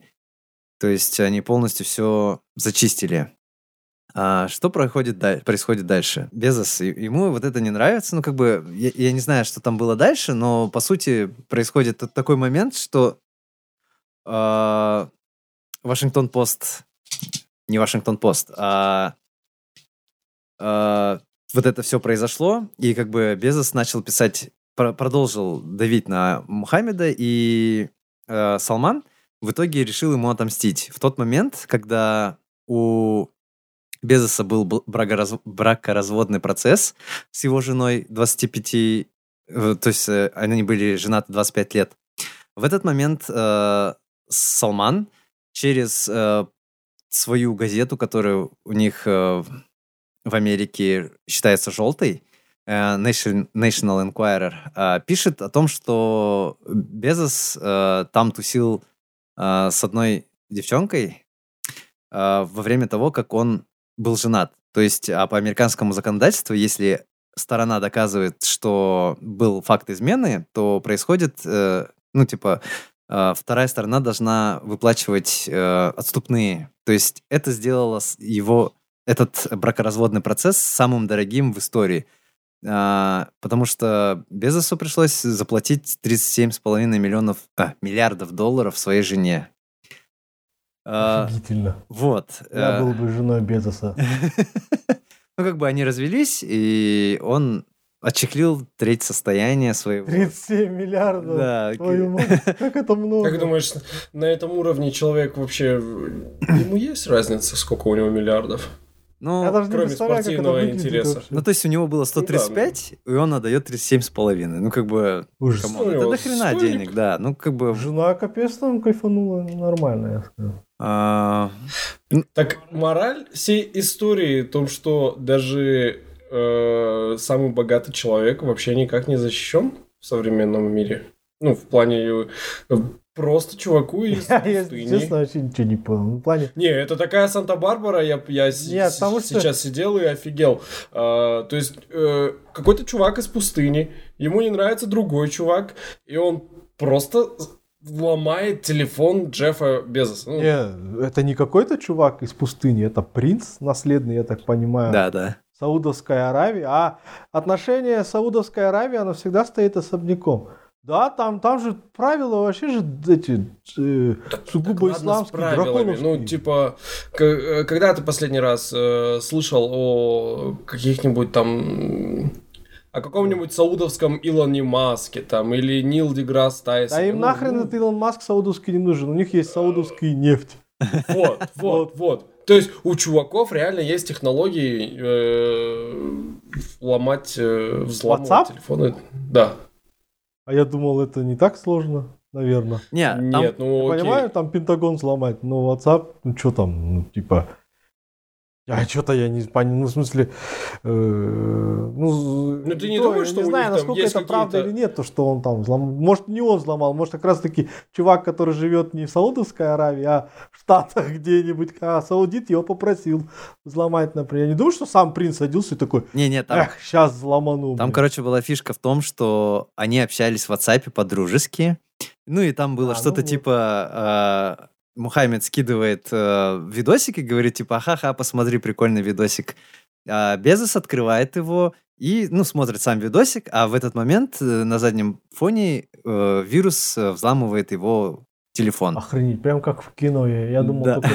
возможно. Не, просто фишка в том, что э, сам принц причастен к вот этой фигне. Ну, как бы он, а, конечно, отрицает это все, но как бы факт остается фактом. Ну, господи, типа, а что тут такого? Ну, принц, да, сам. Я, наз- я, я назвал э, принца Саудовской Аравии чуваком из пустыни, поэтому если вдруг меня расчленят и куда-то вывезут, на, моем, на, моей могильной э, плите напишите, э, Он пошутил? он сам все это сделал. Э, Сам виноват. Не, ну, я, я просто, что понимаю, то есть вот эта вот э, фигня типа с ООН, там, международные какие-то эти законы, правила, санкции, они для Саудовской Аравии такой, тьфу, и вообще плевать на это все, у них свой исключительно суровый исламский мир, да, где действуют свои суровые правила, по которым они живут э, уже там сотни-сотни лет. И они, э, вот почему они глубоко плевали на все вот эти конвенции там, да, ну то есть у них действительно э, одна из стран, где очень, а, там, скажем, охотно практикуется смертная казнь, причем там не какая-нибудь там смертельная инъекция, а такое средневековое отрубание головы э, там, на площади, там, чтобы все еще видели это. И ничего им никто сказать не может, исключительно ничего и никто, потому что у них там нефть. И эту нефть в первую очередь, первые, э, кто из э, цивилизованного мира, это американцы ее стали качать. Качать усиленно, приносит им бешеные бабки. И да, там Кронпринц, я не знаю, хоть там, там не знаю, там что-то взорвать там где-нибудь в Европе мог. Я думаю, вряд ли бы что-нибудь ему сказали. И, ну, также нашли бы каких-нибудь пять подставных э, лиц, которых бы там э, казнили или посадили кого-то. А сам принц бы сказал, ну, не, пацаны, это не я, это они. Они такие, да, это мы, ура, и, ну и что-то вот в этом роде. А то, что с этим связан миллиардер, э, там, влиятельный человек, ну, у них много связей разных. Да? То есть его обвинять же там что-то тоже нельзя или как-то подозревать. Он жертва. Он жертва, Он- да, стал. Он начехлил с три- 30 э, плюс миллиардов. Да, а потом Аза хорошо там э, сказал там, они эти сп- спецслужбы решили там поговорить, направить этого журналиста на пути. Да хрен там плавал, они сразу решили его кокнуть, просто надо было хороший момент. Наверное, из, да, где-то из посольства его выманить или что-то. А то, что они его расчленили, это, ну, ну, у них, наверное, такие традиции. Я черт ну, это, знает. это кощунство, но как бы Может, они, они фанаты Кровостока? Может быть. Но они это сделали еще в другой стране, это вообще поразительно. То есть они прилетели... Ну, в посольстве же. Ну, консульстве. Ну, тем не менее, это как бы... Ну, понятное дело, что это типа другая э, территория той страны, которой принадлежит консульство, но тем не менее, это все равно как бы... Вот это все провернуть. Не, а турки, тур, турки, я думаю, тоже нефть качают. А, и сказали, ну, вы сделайте только потише там и там чемоданчиком погрузите там в разные... И аккуратно вывезите, типа. Это жесть. И спецслужбы, я думаю, если уж на то пошло, то они тоже там... Мы же не знаем, э, что они творят, а они, я так думаю, много грязных таких вещей творят. И не только там с, с разрубанием там уже мертвого человека. Для меня, допустим, самое страшное новости, э, которые утечки идут, это когда, как они издеваются пытки. Пытки, я считаю, это, ну, типа, прям, не знаю, для меня это очень ужасно. А вот то, что они человека убили, ну да, потом расчленили, ну, я думаю, не из-за того, что они какие-то извращенцы, там, уроды морально. Наверное, просто хотели его потихоньку вывести, чтобы Никто не заметил, как они огромный ковер тащат, например. А тут по чемоданчикам его разместили и компактно каждый в разные стороны, чтобы точно не нашли. Ну, так. А Безос, ну, больше всего меня поразило вот в рассказе это отступные жене. Я охренел. Я, реально, для меня это... Я реально в шоке. Я не представляю, что такое вот это вот 37 миллиардов. Я, я не представляю, для меня это очень тяжело. А жена молодец. Ну, а Безос лоханулся, я считаю. Надо, если кайфовать, надо кайфовать аккуратно. Но ну, или не кайфовать. У, у Безоса сейчас вообще много проблем, потому что против него выступают индийские власти, что типа он очень сильно мешает э, малому среднему бизнесу в Индии. Хоть он и типа вкладывает кучу денег, но тем не менее, как бы он ну, мешает, очень сильно мешает им, и честно говоря, я не разобрался там, в чем именно он мешает, но как бы у них была серия э, протестов против э, как раз-таки Безоса, что когда он приезжал туда, там были прям э, выходили с плакатами, чтобы типа он убирался нахрен. Э, типа, нам он такой ну, сейчас не они нужен. до этого договорятся, он их выкупит, Индию купит. Ну, не... Ну, я так полагаю, что он же все-таки владелец э, огромной корпорации, и э, малый и средний бизнес от этого страдает. Ну, ну да. И, скорее всего, там были какие-то забастовки, опять же, этих же представителей малого и среднего бизнеса. Так и мешает. Не, ну с другой стороны, это же бизнес. И ну, если государство само, а вот развитые страны, они очень любят, когда извне в них деньги приходят. И, а если это такие большие деньги в них приходят, то ну, чем-то надо поступиться, наверное. А, найдут. А, ну, то есть тут опять-таки фишка на. Ну, представь, что ты э, представь, что ты э, вот рядовой э, индиец, и ты владеешь маленькой уютной кофейней, э, вот, возишь э, сорта кофе, которые редкие, но достаточно дорогие. Mm-hmm. Вот. А потом заезжает Starbucks угу. который продает, э, у которого бренд, да, который угу. дешевле продает. Рядом с тобой строит огромный э, центр, кофешоп, и как бы ты в жопе. Да. Да, ну, кто-то там не, наверху ну, а в, в государстве э, решил, э, что будет круто, да. Starbucks это круто в Индии. Ну, а теперь а, вот. А вот а, а, и представь, что таких, как ты, ну, много. Ну хорошо. Э, без вас решили, что зайдет Amazon да. на рынок Индии, да, и вы просто, ну типа, блин, ну нужно же сказать наша фе, да, вы собираетесь и говорите так. А не, ну если в таком соображении, то да, а так, это да, это суровые реалии, так сказать, суровые этой бизнес-среды, но это же, как сказать, обычная конкуренция, то есть э, если есть кровавый океан, котором куча-куча хищных рыб, и тут хренакс, я не знаю, какого при, при, блин, кашелот, я не знаю. Какая-то большая неведомая морская хреновина, которая просто начинает пожирать всех. Ну, это, грубо говоря, сродня естественному отбору. А то, что для властей, ну, со стороны властей, если так подумать, Ну, да, какое-то определенное, они, наверное, так может рассуждать, какое-то определенное количество предприятий там пострадает. Ну, если это, допустим, убрать а, элемент коррупции, что тоже немаловажно. Банально тот же Безос или тот же Starbucks они могли заплатить, да, и приехать. И уже пофигу им. А, а тут они рассуждают, наверное, с какой стороны. Ну, то есть а, есть это вот куча маленьких компаний, которые держат там Анатолий. Э, они там привозят сорта кофе, они продают, у них обороты не такие большие, приносят налогов немало. Плюс, если вот взять нашу страну, например, Казахстан, то малый и средний бизнес у нас еще и налоговые всякие там амнистии, всякие эти налоговые послабления имеют, там, могут там меньше платить, больше. А тут приезжает охрененный громадный тип, корпорации, говорит, я буду вам платить столько налогов, что вы будете в золоте купаться. Я такой, давай, Ладно, типа, заезжаю. А эти деньги я пущу, не знаю, там, на социалочку, что обычно у нас в развитых, слабо развитых странах people хавает сразу. Социалочка, там, пенсию подниму, все, вот это президент топчик. Это там еще кто-то офигенный. Вот. Ну и половину там, что опять-таки свойственно развитым странам, половину я себе оставлю там, хату ништяк куплю, там, построю. Не, ну а что нет, да. Ну да. И поэтому с таких соображений, ну да, ну, народ поорет, поорет, да забудет. Вот как э, про журналиста, про которого Аза, кстати, говорил, я слышал и смотрел несколько передач о том, что вот э, что он сделал, там, чем не угодил.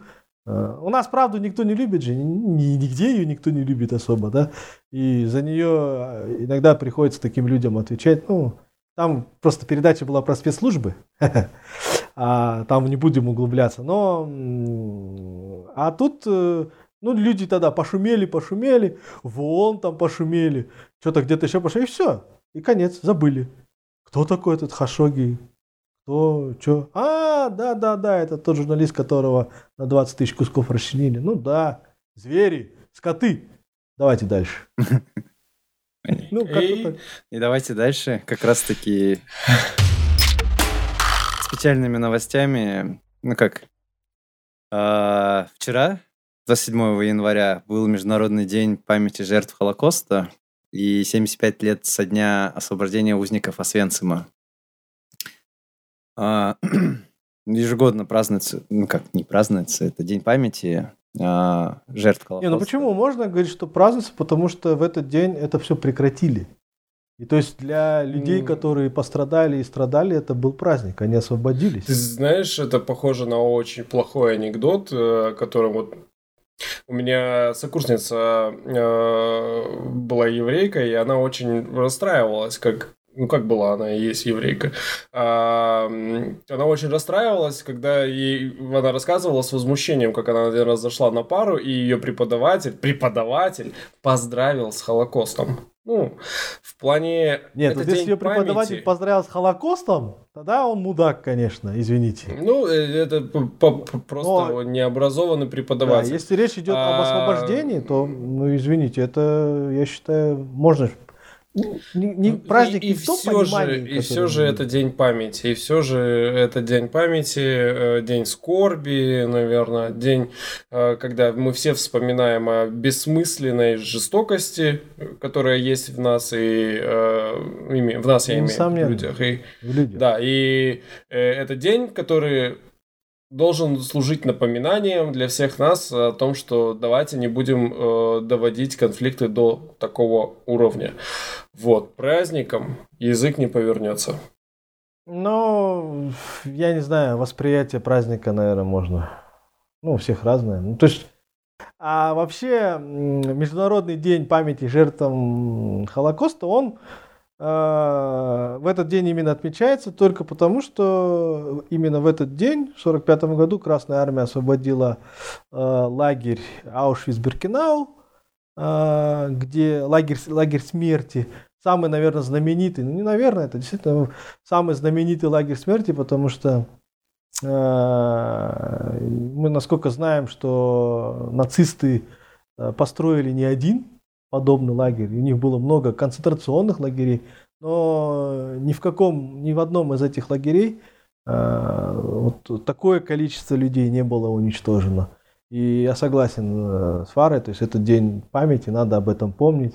надо помнить о жестокости, причем эм, абсолютно бессмысленной жестокости человек, человека, в принципе, что опять-таки доказывает, что какие-то определенный момент человек все-таки становится тем животным, тем грязным, тем злым, бесчеловечным зверем.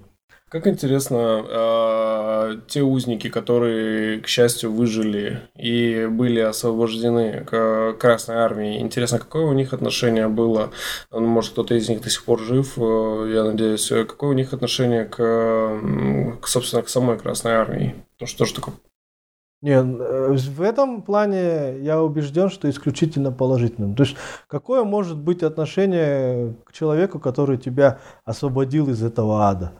Э, исключительно положительное. Другое дело, э, вот раз ты же задал этот вопрос, то сейчас есть такая тенденция, что вот история вообще, скажем так, такая вещь относительная. Особенно мы это знаем на своем примере, а, потому что мы как бы пережили Советский Союз и знаем, что иногда исторические факты даже они могут исказаться в пользу а, выгодно, ну, в более в пользу одной стороны, которая в этом находит выгоду. Ну, недаром говорят, да, что история пишется победителями, и действительно победители пишут свою историю, иногда э, игнорируя от, от, откровенные факты.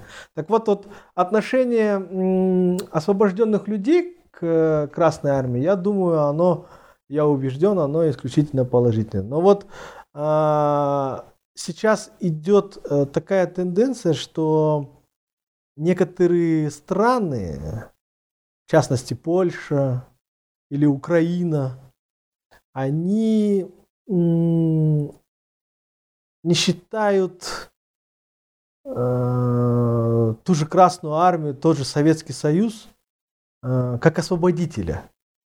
А, ну, Украина, давай так, Украина э, в, в эти времена была в составе Советского Союза, поэтому не была отдельным государством, который отдельно существовал. То есть э, все эти республики были вместе, да.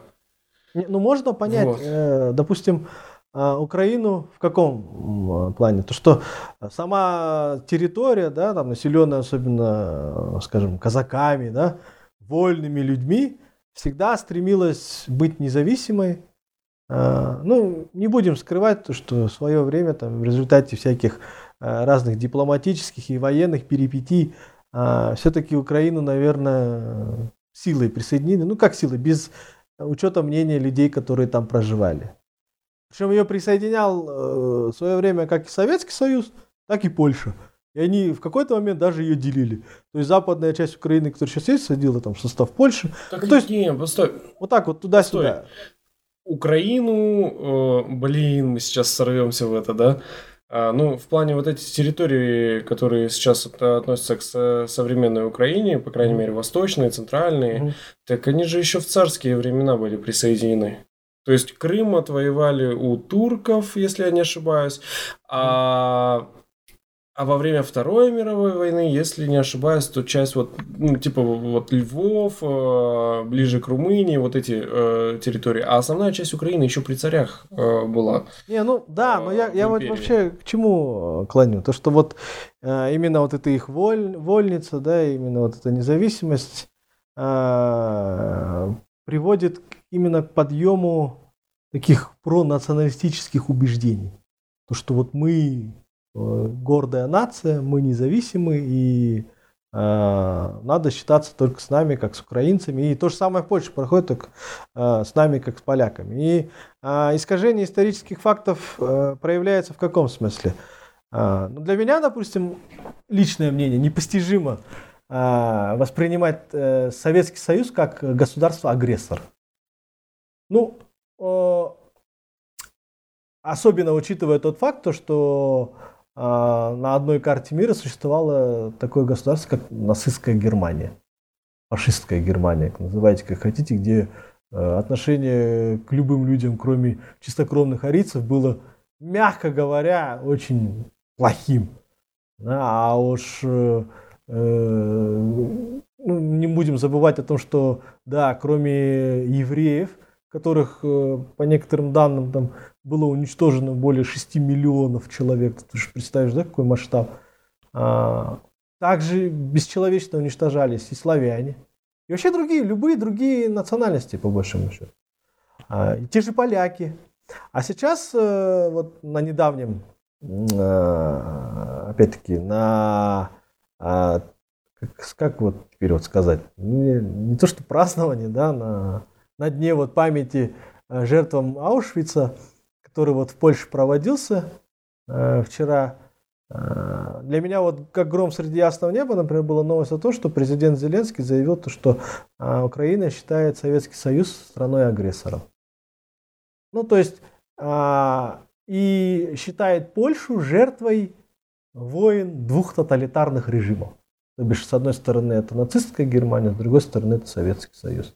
Ну, ну, по честно, факту он недалек не, не, не от, от истины на самом деле-то. Не, для, для меня нет. То есть я... Просто, э, если, э, если э, вдаваться вот в подробности, Но то даже фашистская Германия, она напала на э, Советский Союз не просто потому, что там, типа, территории есть, которые можно э, отвоевать, а как раз-таки потому, что Советский Союз на тот момент не был э, белым и пушистым государством, да, то есть это далеко не Швейцария, которая нейтралитет проявляла, у Советского Союза была своя оппозици... оппозитная, или как это правильно говорить, идеология, которая была несовместимо с, с идеологией Третьего Рейха. Да, да, да, да. И то есть они видели в, в коммунистах своего естественного врага, и поэтому, собственно, произошла война. А если о чем говорит господин Зеленский, который, собственно, пытается в данном случае быть э, хороших отношениях со всеми, кто его окружает, да, а, он, дел, он говорит много интересных вещей, да, но в данном случае, конечно, он говорит о том, он давит на боль э, народа польского, да, в том, что, а, наверное, о пакте Молотова-Риббентропа когда э, между нацистской Германией и Советским Союзом был заключен тайный документ, где, по сути, произошел раздел Польши. Польше вообще не везло исторически всю э, ее историю, вот, э, потому что то, то одни, то другие проходили по этой э, территории, и полякам не везло, да, то, то русские на запад, то там то Наполеон на восток, да, или Гитлер. И он, собственно, э, господин Зеленский, президент Зеленский давит на, на, на именно на историческую боль поляков, что грубо говоря, использует рычаги давления. Но э, что смешно для меня, да, то есть я пытаюсь смотреть на это со стороны. Я не, я не ассоциирую себя ни с Советским Союзом, ни с националистической Германией, там, ни, ни с кем. Я стараюсь смотреть на это со стороны. И что... Смешно и непонятно для меня это то, что э, человек, да, с услов... да, давай даже не с Украины, да, давай оставим ее. Вот если бы человек с моей стороны с Казахстана бы сказал, ой, бедные поляки, вы знаете, Советский Союз же ведь агрессором был. Ну, ты был в, Совет... ты был в составе Советского Союза. Ну, в плане, это, это коллективная ответственность. Типа наши, окей, наши предки э, были в составе Советского Союза, и все, что мы делали, всю ту херню, которую э, Советский Союз делал, и все те блага, которые мы делали, мы делим, это историческая ответственность. Это нельзя так сказать. Э, вот, типа, Советский Союз агрессор, а Украина ни при чем. Или Казахстан ни при чем. Мы этого не хотели. Нет, друзья. Мы были все вместе. И, опять же, все хорошее мы делали вместе, да, там строили где-то школы в Афганистане и в африканских э, странах э, дамбы Советского Союза стоят, да. И все плохое тоже делали э, наши страны вместе. То есть не, нельзя вот так вот, типа, это Советский Союз, это не мы. Но начнем с двух вещей. Я в корне не согласен с тем, что именно в той ситуации Советский Союз выступал агрессором. Я вообще в корне не согласен с тем, что э, в какие-то моменты Советский Союз проявлял э, себя сверхагрессивно. То есть то есть я даже не представляю, ну где, например, вот адекватно. Где Советский Союз был первоначальным источником агрессии. То, что а пытались а, распространить... всех стран, объединяйтесь. Ну, так а при чем тут агрессия? То есть там же идет именно идеологическое воздействие. А люди уж сами решают. То есть там э, фишка такая, что да, ты производишь идеологическую работу. В какой-то момент, да, может быть, даже пудришь людям мозги, но пудришь от чего? Того, что ты сам э, искренне веришь то, что это возможно.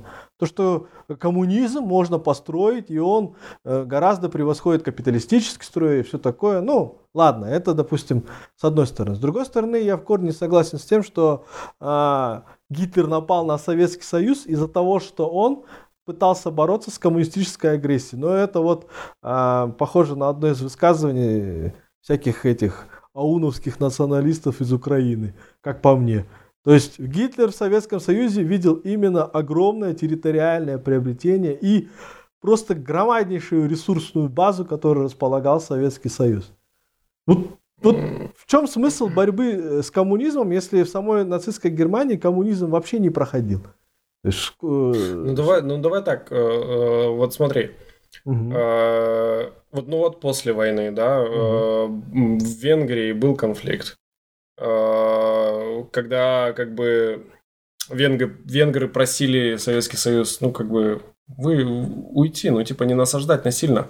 Угу. Потому что Советский Союз же насаждал насильно в некоторых странах э, коммунизм. Это же тоже агрессия. Не, ну это насильно, это... Ну, в каком плане насильно? То, что они освобождали страну за Варшавская страну. весна. Там, да, да, весна. да, да. И в Венгрии, где там, там танки входили, там, и, и, и все такое. Это понятно, но это уже было э, после войны.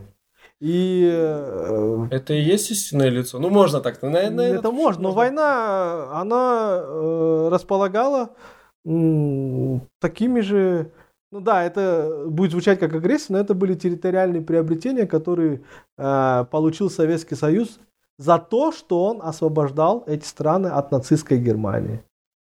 Э, и когда я слышу о том, что э, да, Советский Союз агрессоры, они такие же, как и нацисты, э, два агрессора, они тоже там людей убивали, но извините, как бы да, Советский Союз имел страшную репрессивную там машину, там проводилась куча там расстрелов и все такое, но там не шла речь о расстреле по национальному признаку, я не знаю, по расовому признаку, или по каким-то еще таким вещам. А здесь какая-то дурная идея. Вот э, под, говоря об этом, можем подойти к вопросу о том, что вот я вот до, до сих пор не могу понять, почему, почему так. То есть, с хрена вообще такая идея вот у того же Гитлера возникла в голове. Это превосходство вот этой немецкой, германской вот этой арийской крови, а то, что они вообще первенцы, первенцы, первенцы, первенцев, блин, там, ну, первенцы богов, скажем так, не знаю, хрен его знает. И евреи. Меня вот поражает, почему евреи. Да, там куча разных суждений, то, что евреи в тот момент, после Первой мировой войны, там они управляли государством и привели его в говно. Ну, государство, в принципе, было в говне, потому что они проиграли войну. А страна, которая проигрывает войну, она платит очень большие репарации и теряет очень много. Ну, извините, все будут в говне. Тем более в те времена, когда война еще культурная была, там аккуратно вас а, отмудохали и поставили на деньги, и все, и типа тащат из вас. Ну, кстати, да, действительно, тогда э, я помню, э, читал, как русских э, отчитали на одной из конвенций, кажется, в Женеве, в Женеве, кажется, была конвенция, и это было еще до, еще при Суворове, когда э, русским войскам типа попросили их не использовать штыки э, трехгранные, потому что После них э, заживление очень маловероятно. После трехгранного штыка и представляется. То есть настолько действительно это было совсем по-другому. То есть не как э, после мировых войн, где просто э, кровь, кишки и газ. А чувак, чуваки просто попросили, типа, а можно без трехгранных штыков? Можно Ну, какой-то военный этикет. Да. А еще просили друг друга, типа, ну, ну что ж вы офицеров-то первых убиваете? Мы ж как варвары. Да, да, да, да, да. А при Гитлере просто загоняем толпу евреев и душим их газом. Ну, то есть, э, вот это вот грязь, это вот именно садизм какой-то даже, что ли. Я, я, например, первоистоков вообще не могу понять. Но действительно, наверное, мы не сможем понять, если только не переместимся назад, войдем в башку Гитлера и не поймем, что в этой э, непонятно в этого мужичка в голове творится.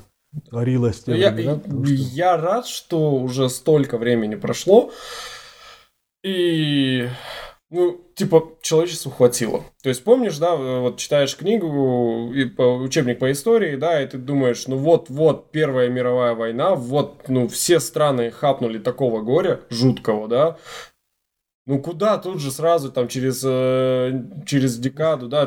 Куда сразу вторая? Ну что? Это, кстати, вы, вы, вы, говорят, вы что, стало глупые? одной из причин возникновения Второй мировой войны. То, что... Э, это и было реваншистские нас... на... На... да, настроения да, да, же. Да. Реваншистские настроения, типа, ах, ну, Реваншистские настроения зададим, со да. стороны Германии и да, да, да, да, да. страх перед войной со стороны цивилизованного мира Европы. Вот. Я рад э, в то, что человечество наконец-то поняло это, по крайней мере, большая часть планеты, что поняло, что ну, ну, не надо, да, друг друга убивать просто за неправильный разрез, разрез глаз, да, цвет кожи, э, происхождение, да. Что-то мне кажется, что ну, никто не понял, потому что до сих пор это все продолжается, просто нету такой мировой какой-то Очень вещи. маленьких. Ну, в смысле, это все равно происходит повсеместно там, здесь.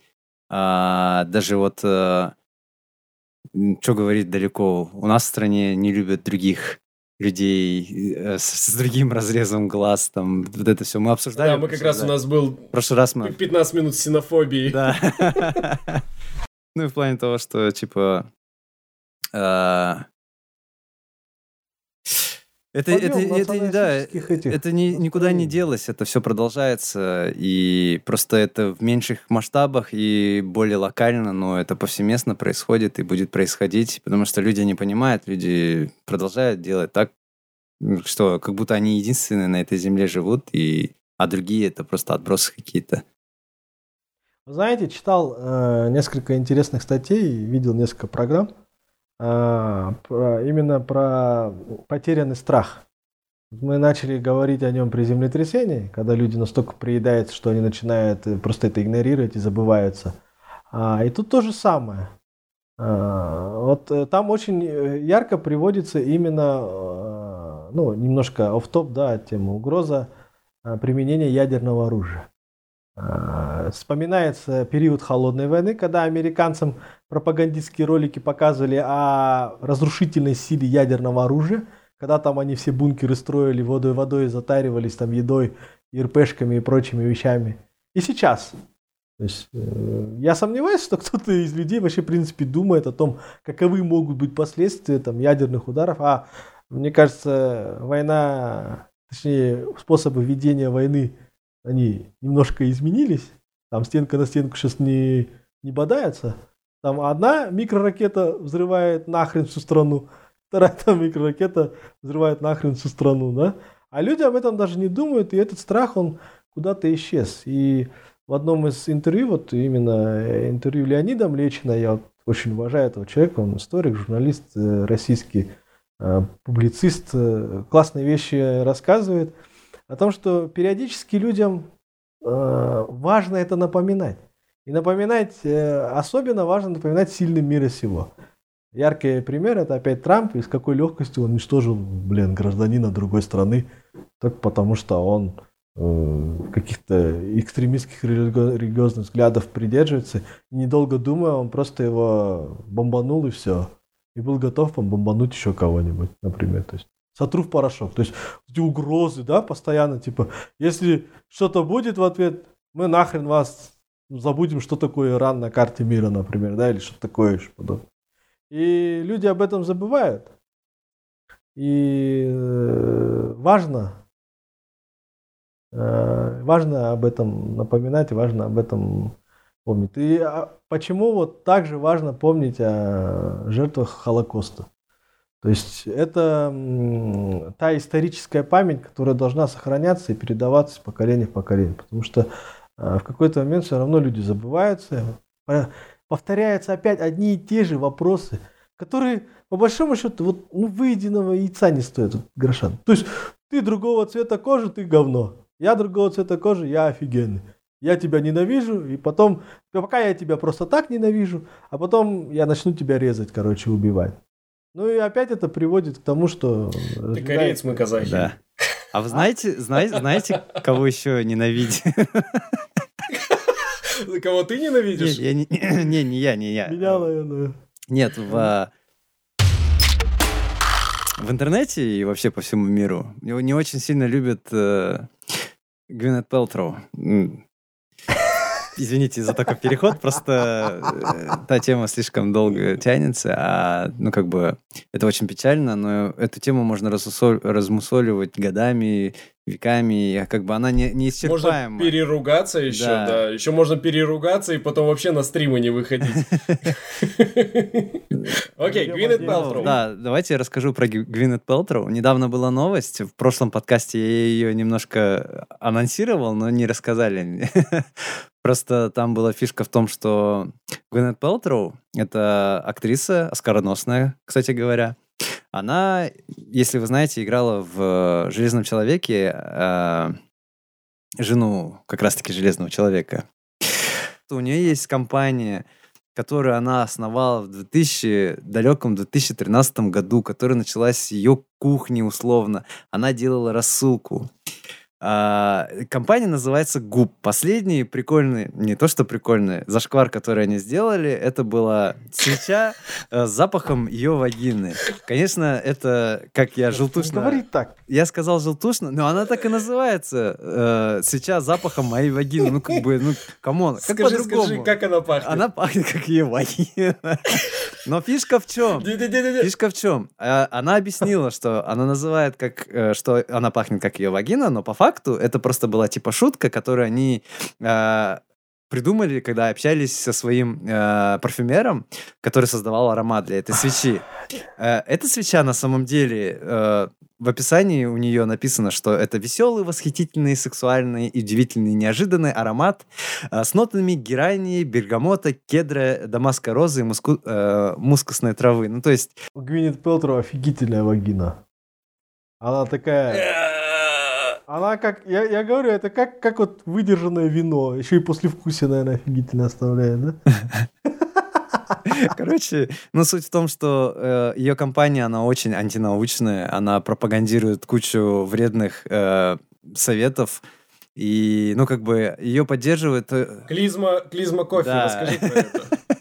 а, Один из, опять же, зашкваров этой компании, что они говорили, что кофейная клизма помогает избавиться от депрессии, от э, волнений и токсинов в организме. Хотя мы знаем, что это очень вредно запихивать э, кофе в... а- а- твой, индийский, твой индийский магазин сейчас пригодится. А. Не лейте Starbucks, пользуйтесь э, кофейным магазином. Просто маленький индийский магазин от Толяна запихает тебе маленькую клизму, а Starbucks там тебе цистерну ставит, скажет, вот, почувствуй запах и вкус Америки. Да. И, и не стрессуй при этом. Депрессия это минус сразу. Просто эта компания э, совсем недавно выпустила сериал на Netflix, который называется The Goop Lab. Э, И критики говорят, что это просто сплошная реклама этой компании, которая несет вот эти антинаучные взгляды в массы. Э, И, ну, как бы, желательно ее запретить, как бы, пропаганда. Ну, как бы, сама компания, она уже э, стоит 250 миллионов долларов, то есть она прибыльная, и кучу народу э, пользуется их э, советами, и также интернет-магазин, в котором продается как раз э, вышеупомянутая свеча. А, У меня такое чувство, что они тебе заплатили, чтобы ты рекламировал. Не, не, нет, просто- Нам в, ча- в чате пишут, в чате пишут, что типа, почему нас это вообще интересует и почему нас это напрягает. Ну, типа, зарабатывает человек на идиотах. А, я хочу сказать, почему нас это интересует. Мы пришли на запах вагины. Которая отдает И мускул. И мы хотим это, мы как три э, мужчины, заинтересованных э, в современных тенденциях, хотим обсудить, как пахнет свеча, которая пахнет вагиной. Да, короче, на следующий подкаст надо купить эту свечу. Нет! просто нет, фишка, Зажжем ее фишка не, не в том, что э, не в том, что там свеча, там еще куча всякой хрени помимо этих свеч есть. Есть, допустим, э, фалоимитатор, сделанный из золота, который называется Ольга. Он стоит около 15 тысяч долларов, и у него есть дешевый вариант из нержавейшей стали, который стоит 7 тысяч долларов. Ну, то есть люди А это он Блин, покупают. бы- дешевка. Он же не Ольга, Да, он уже, Ну, по-моему, как не две мои машины стоят. А, Хельга. а, Блин, дешевый фаламентатор стоит как две мои машины. Какого черта? Это он же из золота, это раз, и это Ольга. А он не из золота, это дешевый.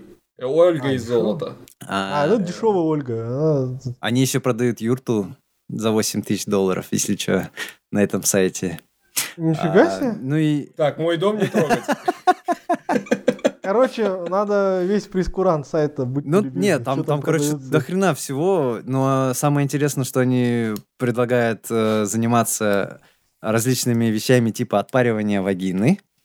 А, Я вот это вот что-то... Ну, типа, понимаю, я, она короче. омолаживает, Зачем это отпаривать? она омолаживает и типа придает э, тонус и всякое такое. Но очень много салонов в Калифорнии стали практиковать вот этот вид э, услуги ну, с подачи Гвинет Пелтера, соответственно. Я чувствую нотки сексизма в этом. Смотрите, фаламентаторы есть, запах вагины есть, отпаривание вагины есть. Где отпаривание тестикул? Э, но она же, это, кстати, очень феминистский сайт, пропагандирующий именно феминистские взгляды на жизнь. А, допустим, ну, не, не- ну, как бы Гви- Гвинет Пелтеру, зачем ей твои эти... Что там? Да, и нахрена тебе Отпаривать, короче. тестикулы? Тестикул, да. Да, зачем? от- Просто есть... Я хочу, чтобы была такая услуга. Я думаю, Фара, ты Типа, можешь это я сделать в домашних условиях. Вагину тоже можно в домашних условиях отпарить, но вот здесь есть Гвинет Пелтроу, она этим занимается. Я хочу, чтобы... Блин, она надо и позвать Гвинет. Пелтру сюда. Ну, она юрту уже э, вторговывает. Пусть здесь салон красоты откроет, который будет отпаривать тестикулы фары. Непосредственно вот ему сделают такую услугу. Приезжаем, мы тебя отпарим, все. Нет? Ну, Ну еще этот. А как же фара? А как же ободряющая клизма кофеиновая? Ну, Нет, я не пью кофе, мне нельзя. Ну, А ты не будешь пить? там еще... Она еще советовала э, укусы пчел для того, чтобы кожа стала более Ну, сияющей. укусы пчел давно же практикуются, типа. Смотри, я как будто в принципе по жизни пчелами покусан. Ну, в общем, ну, короче, у нее очень много сомнительных вещей, которые она предлагала. Ну, и как бы вот в целом вся новость в том, что была свеча, и то, что э, вышел э, сериал. Я... Можно посмотреть, я не смотрел, как бы я собираюсь это сделать в ближайшее время, просто чтобы понимать масштабы проблемы. А, ну и как бы... А мы благодарим компанию ГУ за поддержку нашего канала. Ну, примерно так. Конкретно за поддержку Азы, который уже, наверное, ящик свечей с вагиной закупил. Ну да. Как бы... Вы знаете, я хочу, надо? я хочу купить. Купи. Она недорогая, там что-то Да. 80 долларов, что ли, стоит. Ну, это дешевле, чем Там я скину ссылку в описании смотрите. со своим промокодом. Можно, купите. можно, можно поставить, можно поставить себе цель, можно поставить себе цель там на подкасты, да, сколько-то прослушиваний или сколько-то просмотров. Ага. И когда эта цель будет выполнена, каждый из нас купит себе по свече э, Гвинет Пелтроу, а потом через пару лет ее вы- выставит на аукцион, там, на, на подарки, как Вилсаком делает. Потому что это будет символизировать наше становление. Это, конечно, интересная затея, прикольная, но если я куплю свечу с запахом Гвинет Пелтер, я ее обязательно сожгу. Я тоже. Это же интересно, потому что что это за херня такая? Там такой букет Просто- обещает быть. Brother from another mother. Я бы тоже сжег ее. Вот так, да. Да. Вот, и... э, Не надо, а, хватит рекламировать, задрал. Все, окей, ладно. Ну, в общем, на этом все. В Всем принципе. спасибо. Да. Да, огромное спасибо ребятам, которые... э, Сори, Аза, что перебил. Я на протяжении всего этого времени э, смотрел в чат. И огромное спасибо ребятам за то, что они были с нами, что они писали в чат. Извините, что мы не всегда могли оперативно реагировать. Мы все еще учимся. И спасибо. И общем. учимся. Да, всем спасибо. Спасибо большое, что были с нами, слушали нас. Крайне интересные и веселые темы мы специально пытаемся подобрать для вас, ну и для нас тоже. Вот. И Азе спасибо за рекламу Гвинет. Ее компании, в принципе. Вернемся к вам где-то через неделю. Спасибо всем. Пока-пока. Пока-пока. Пока.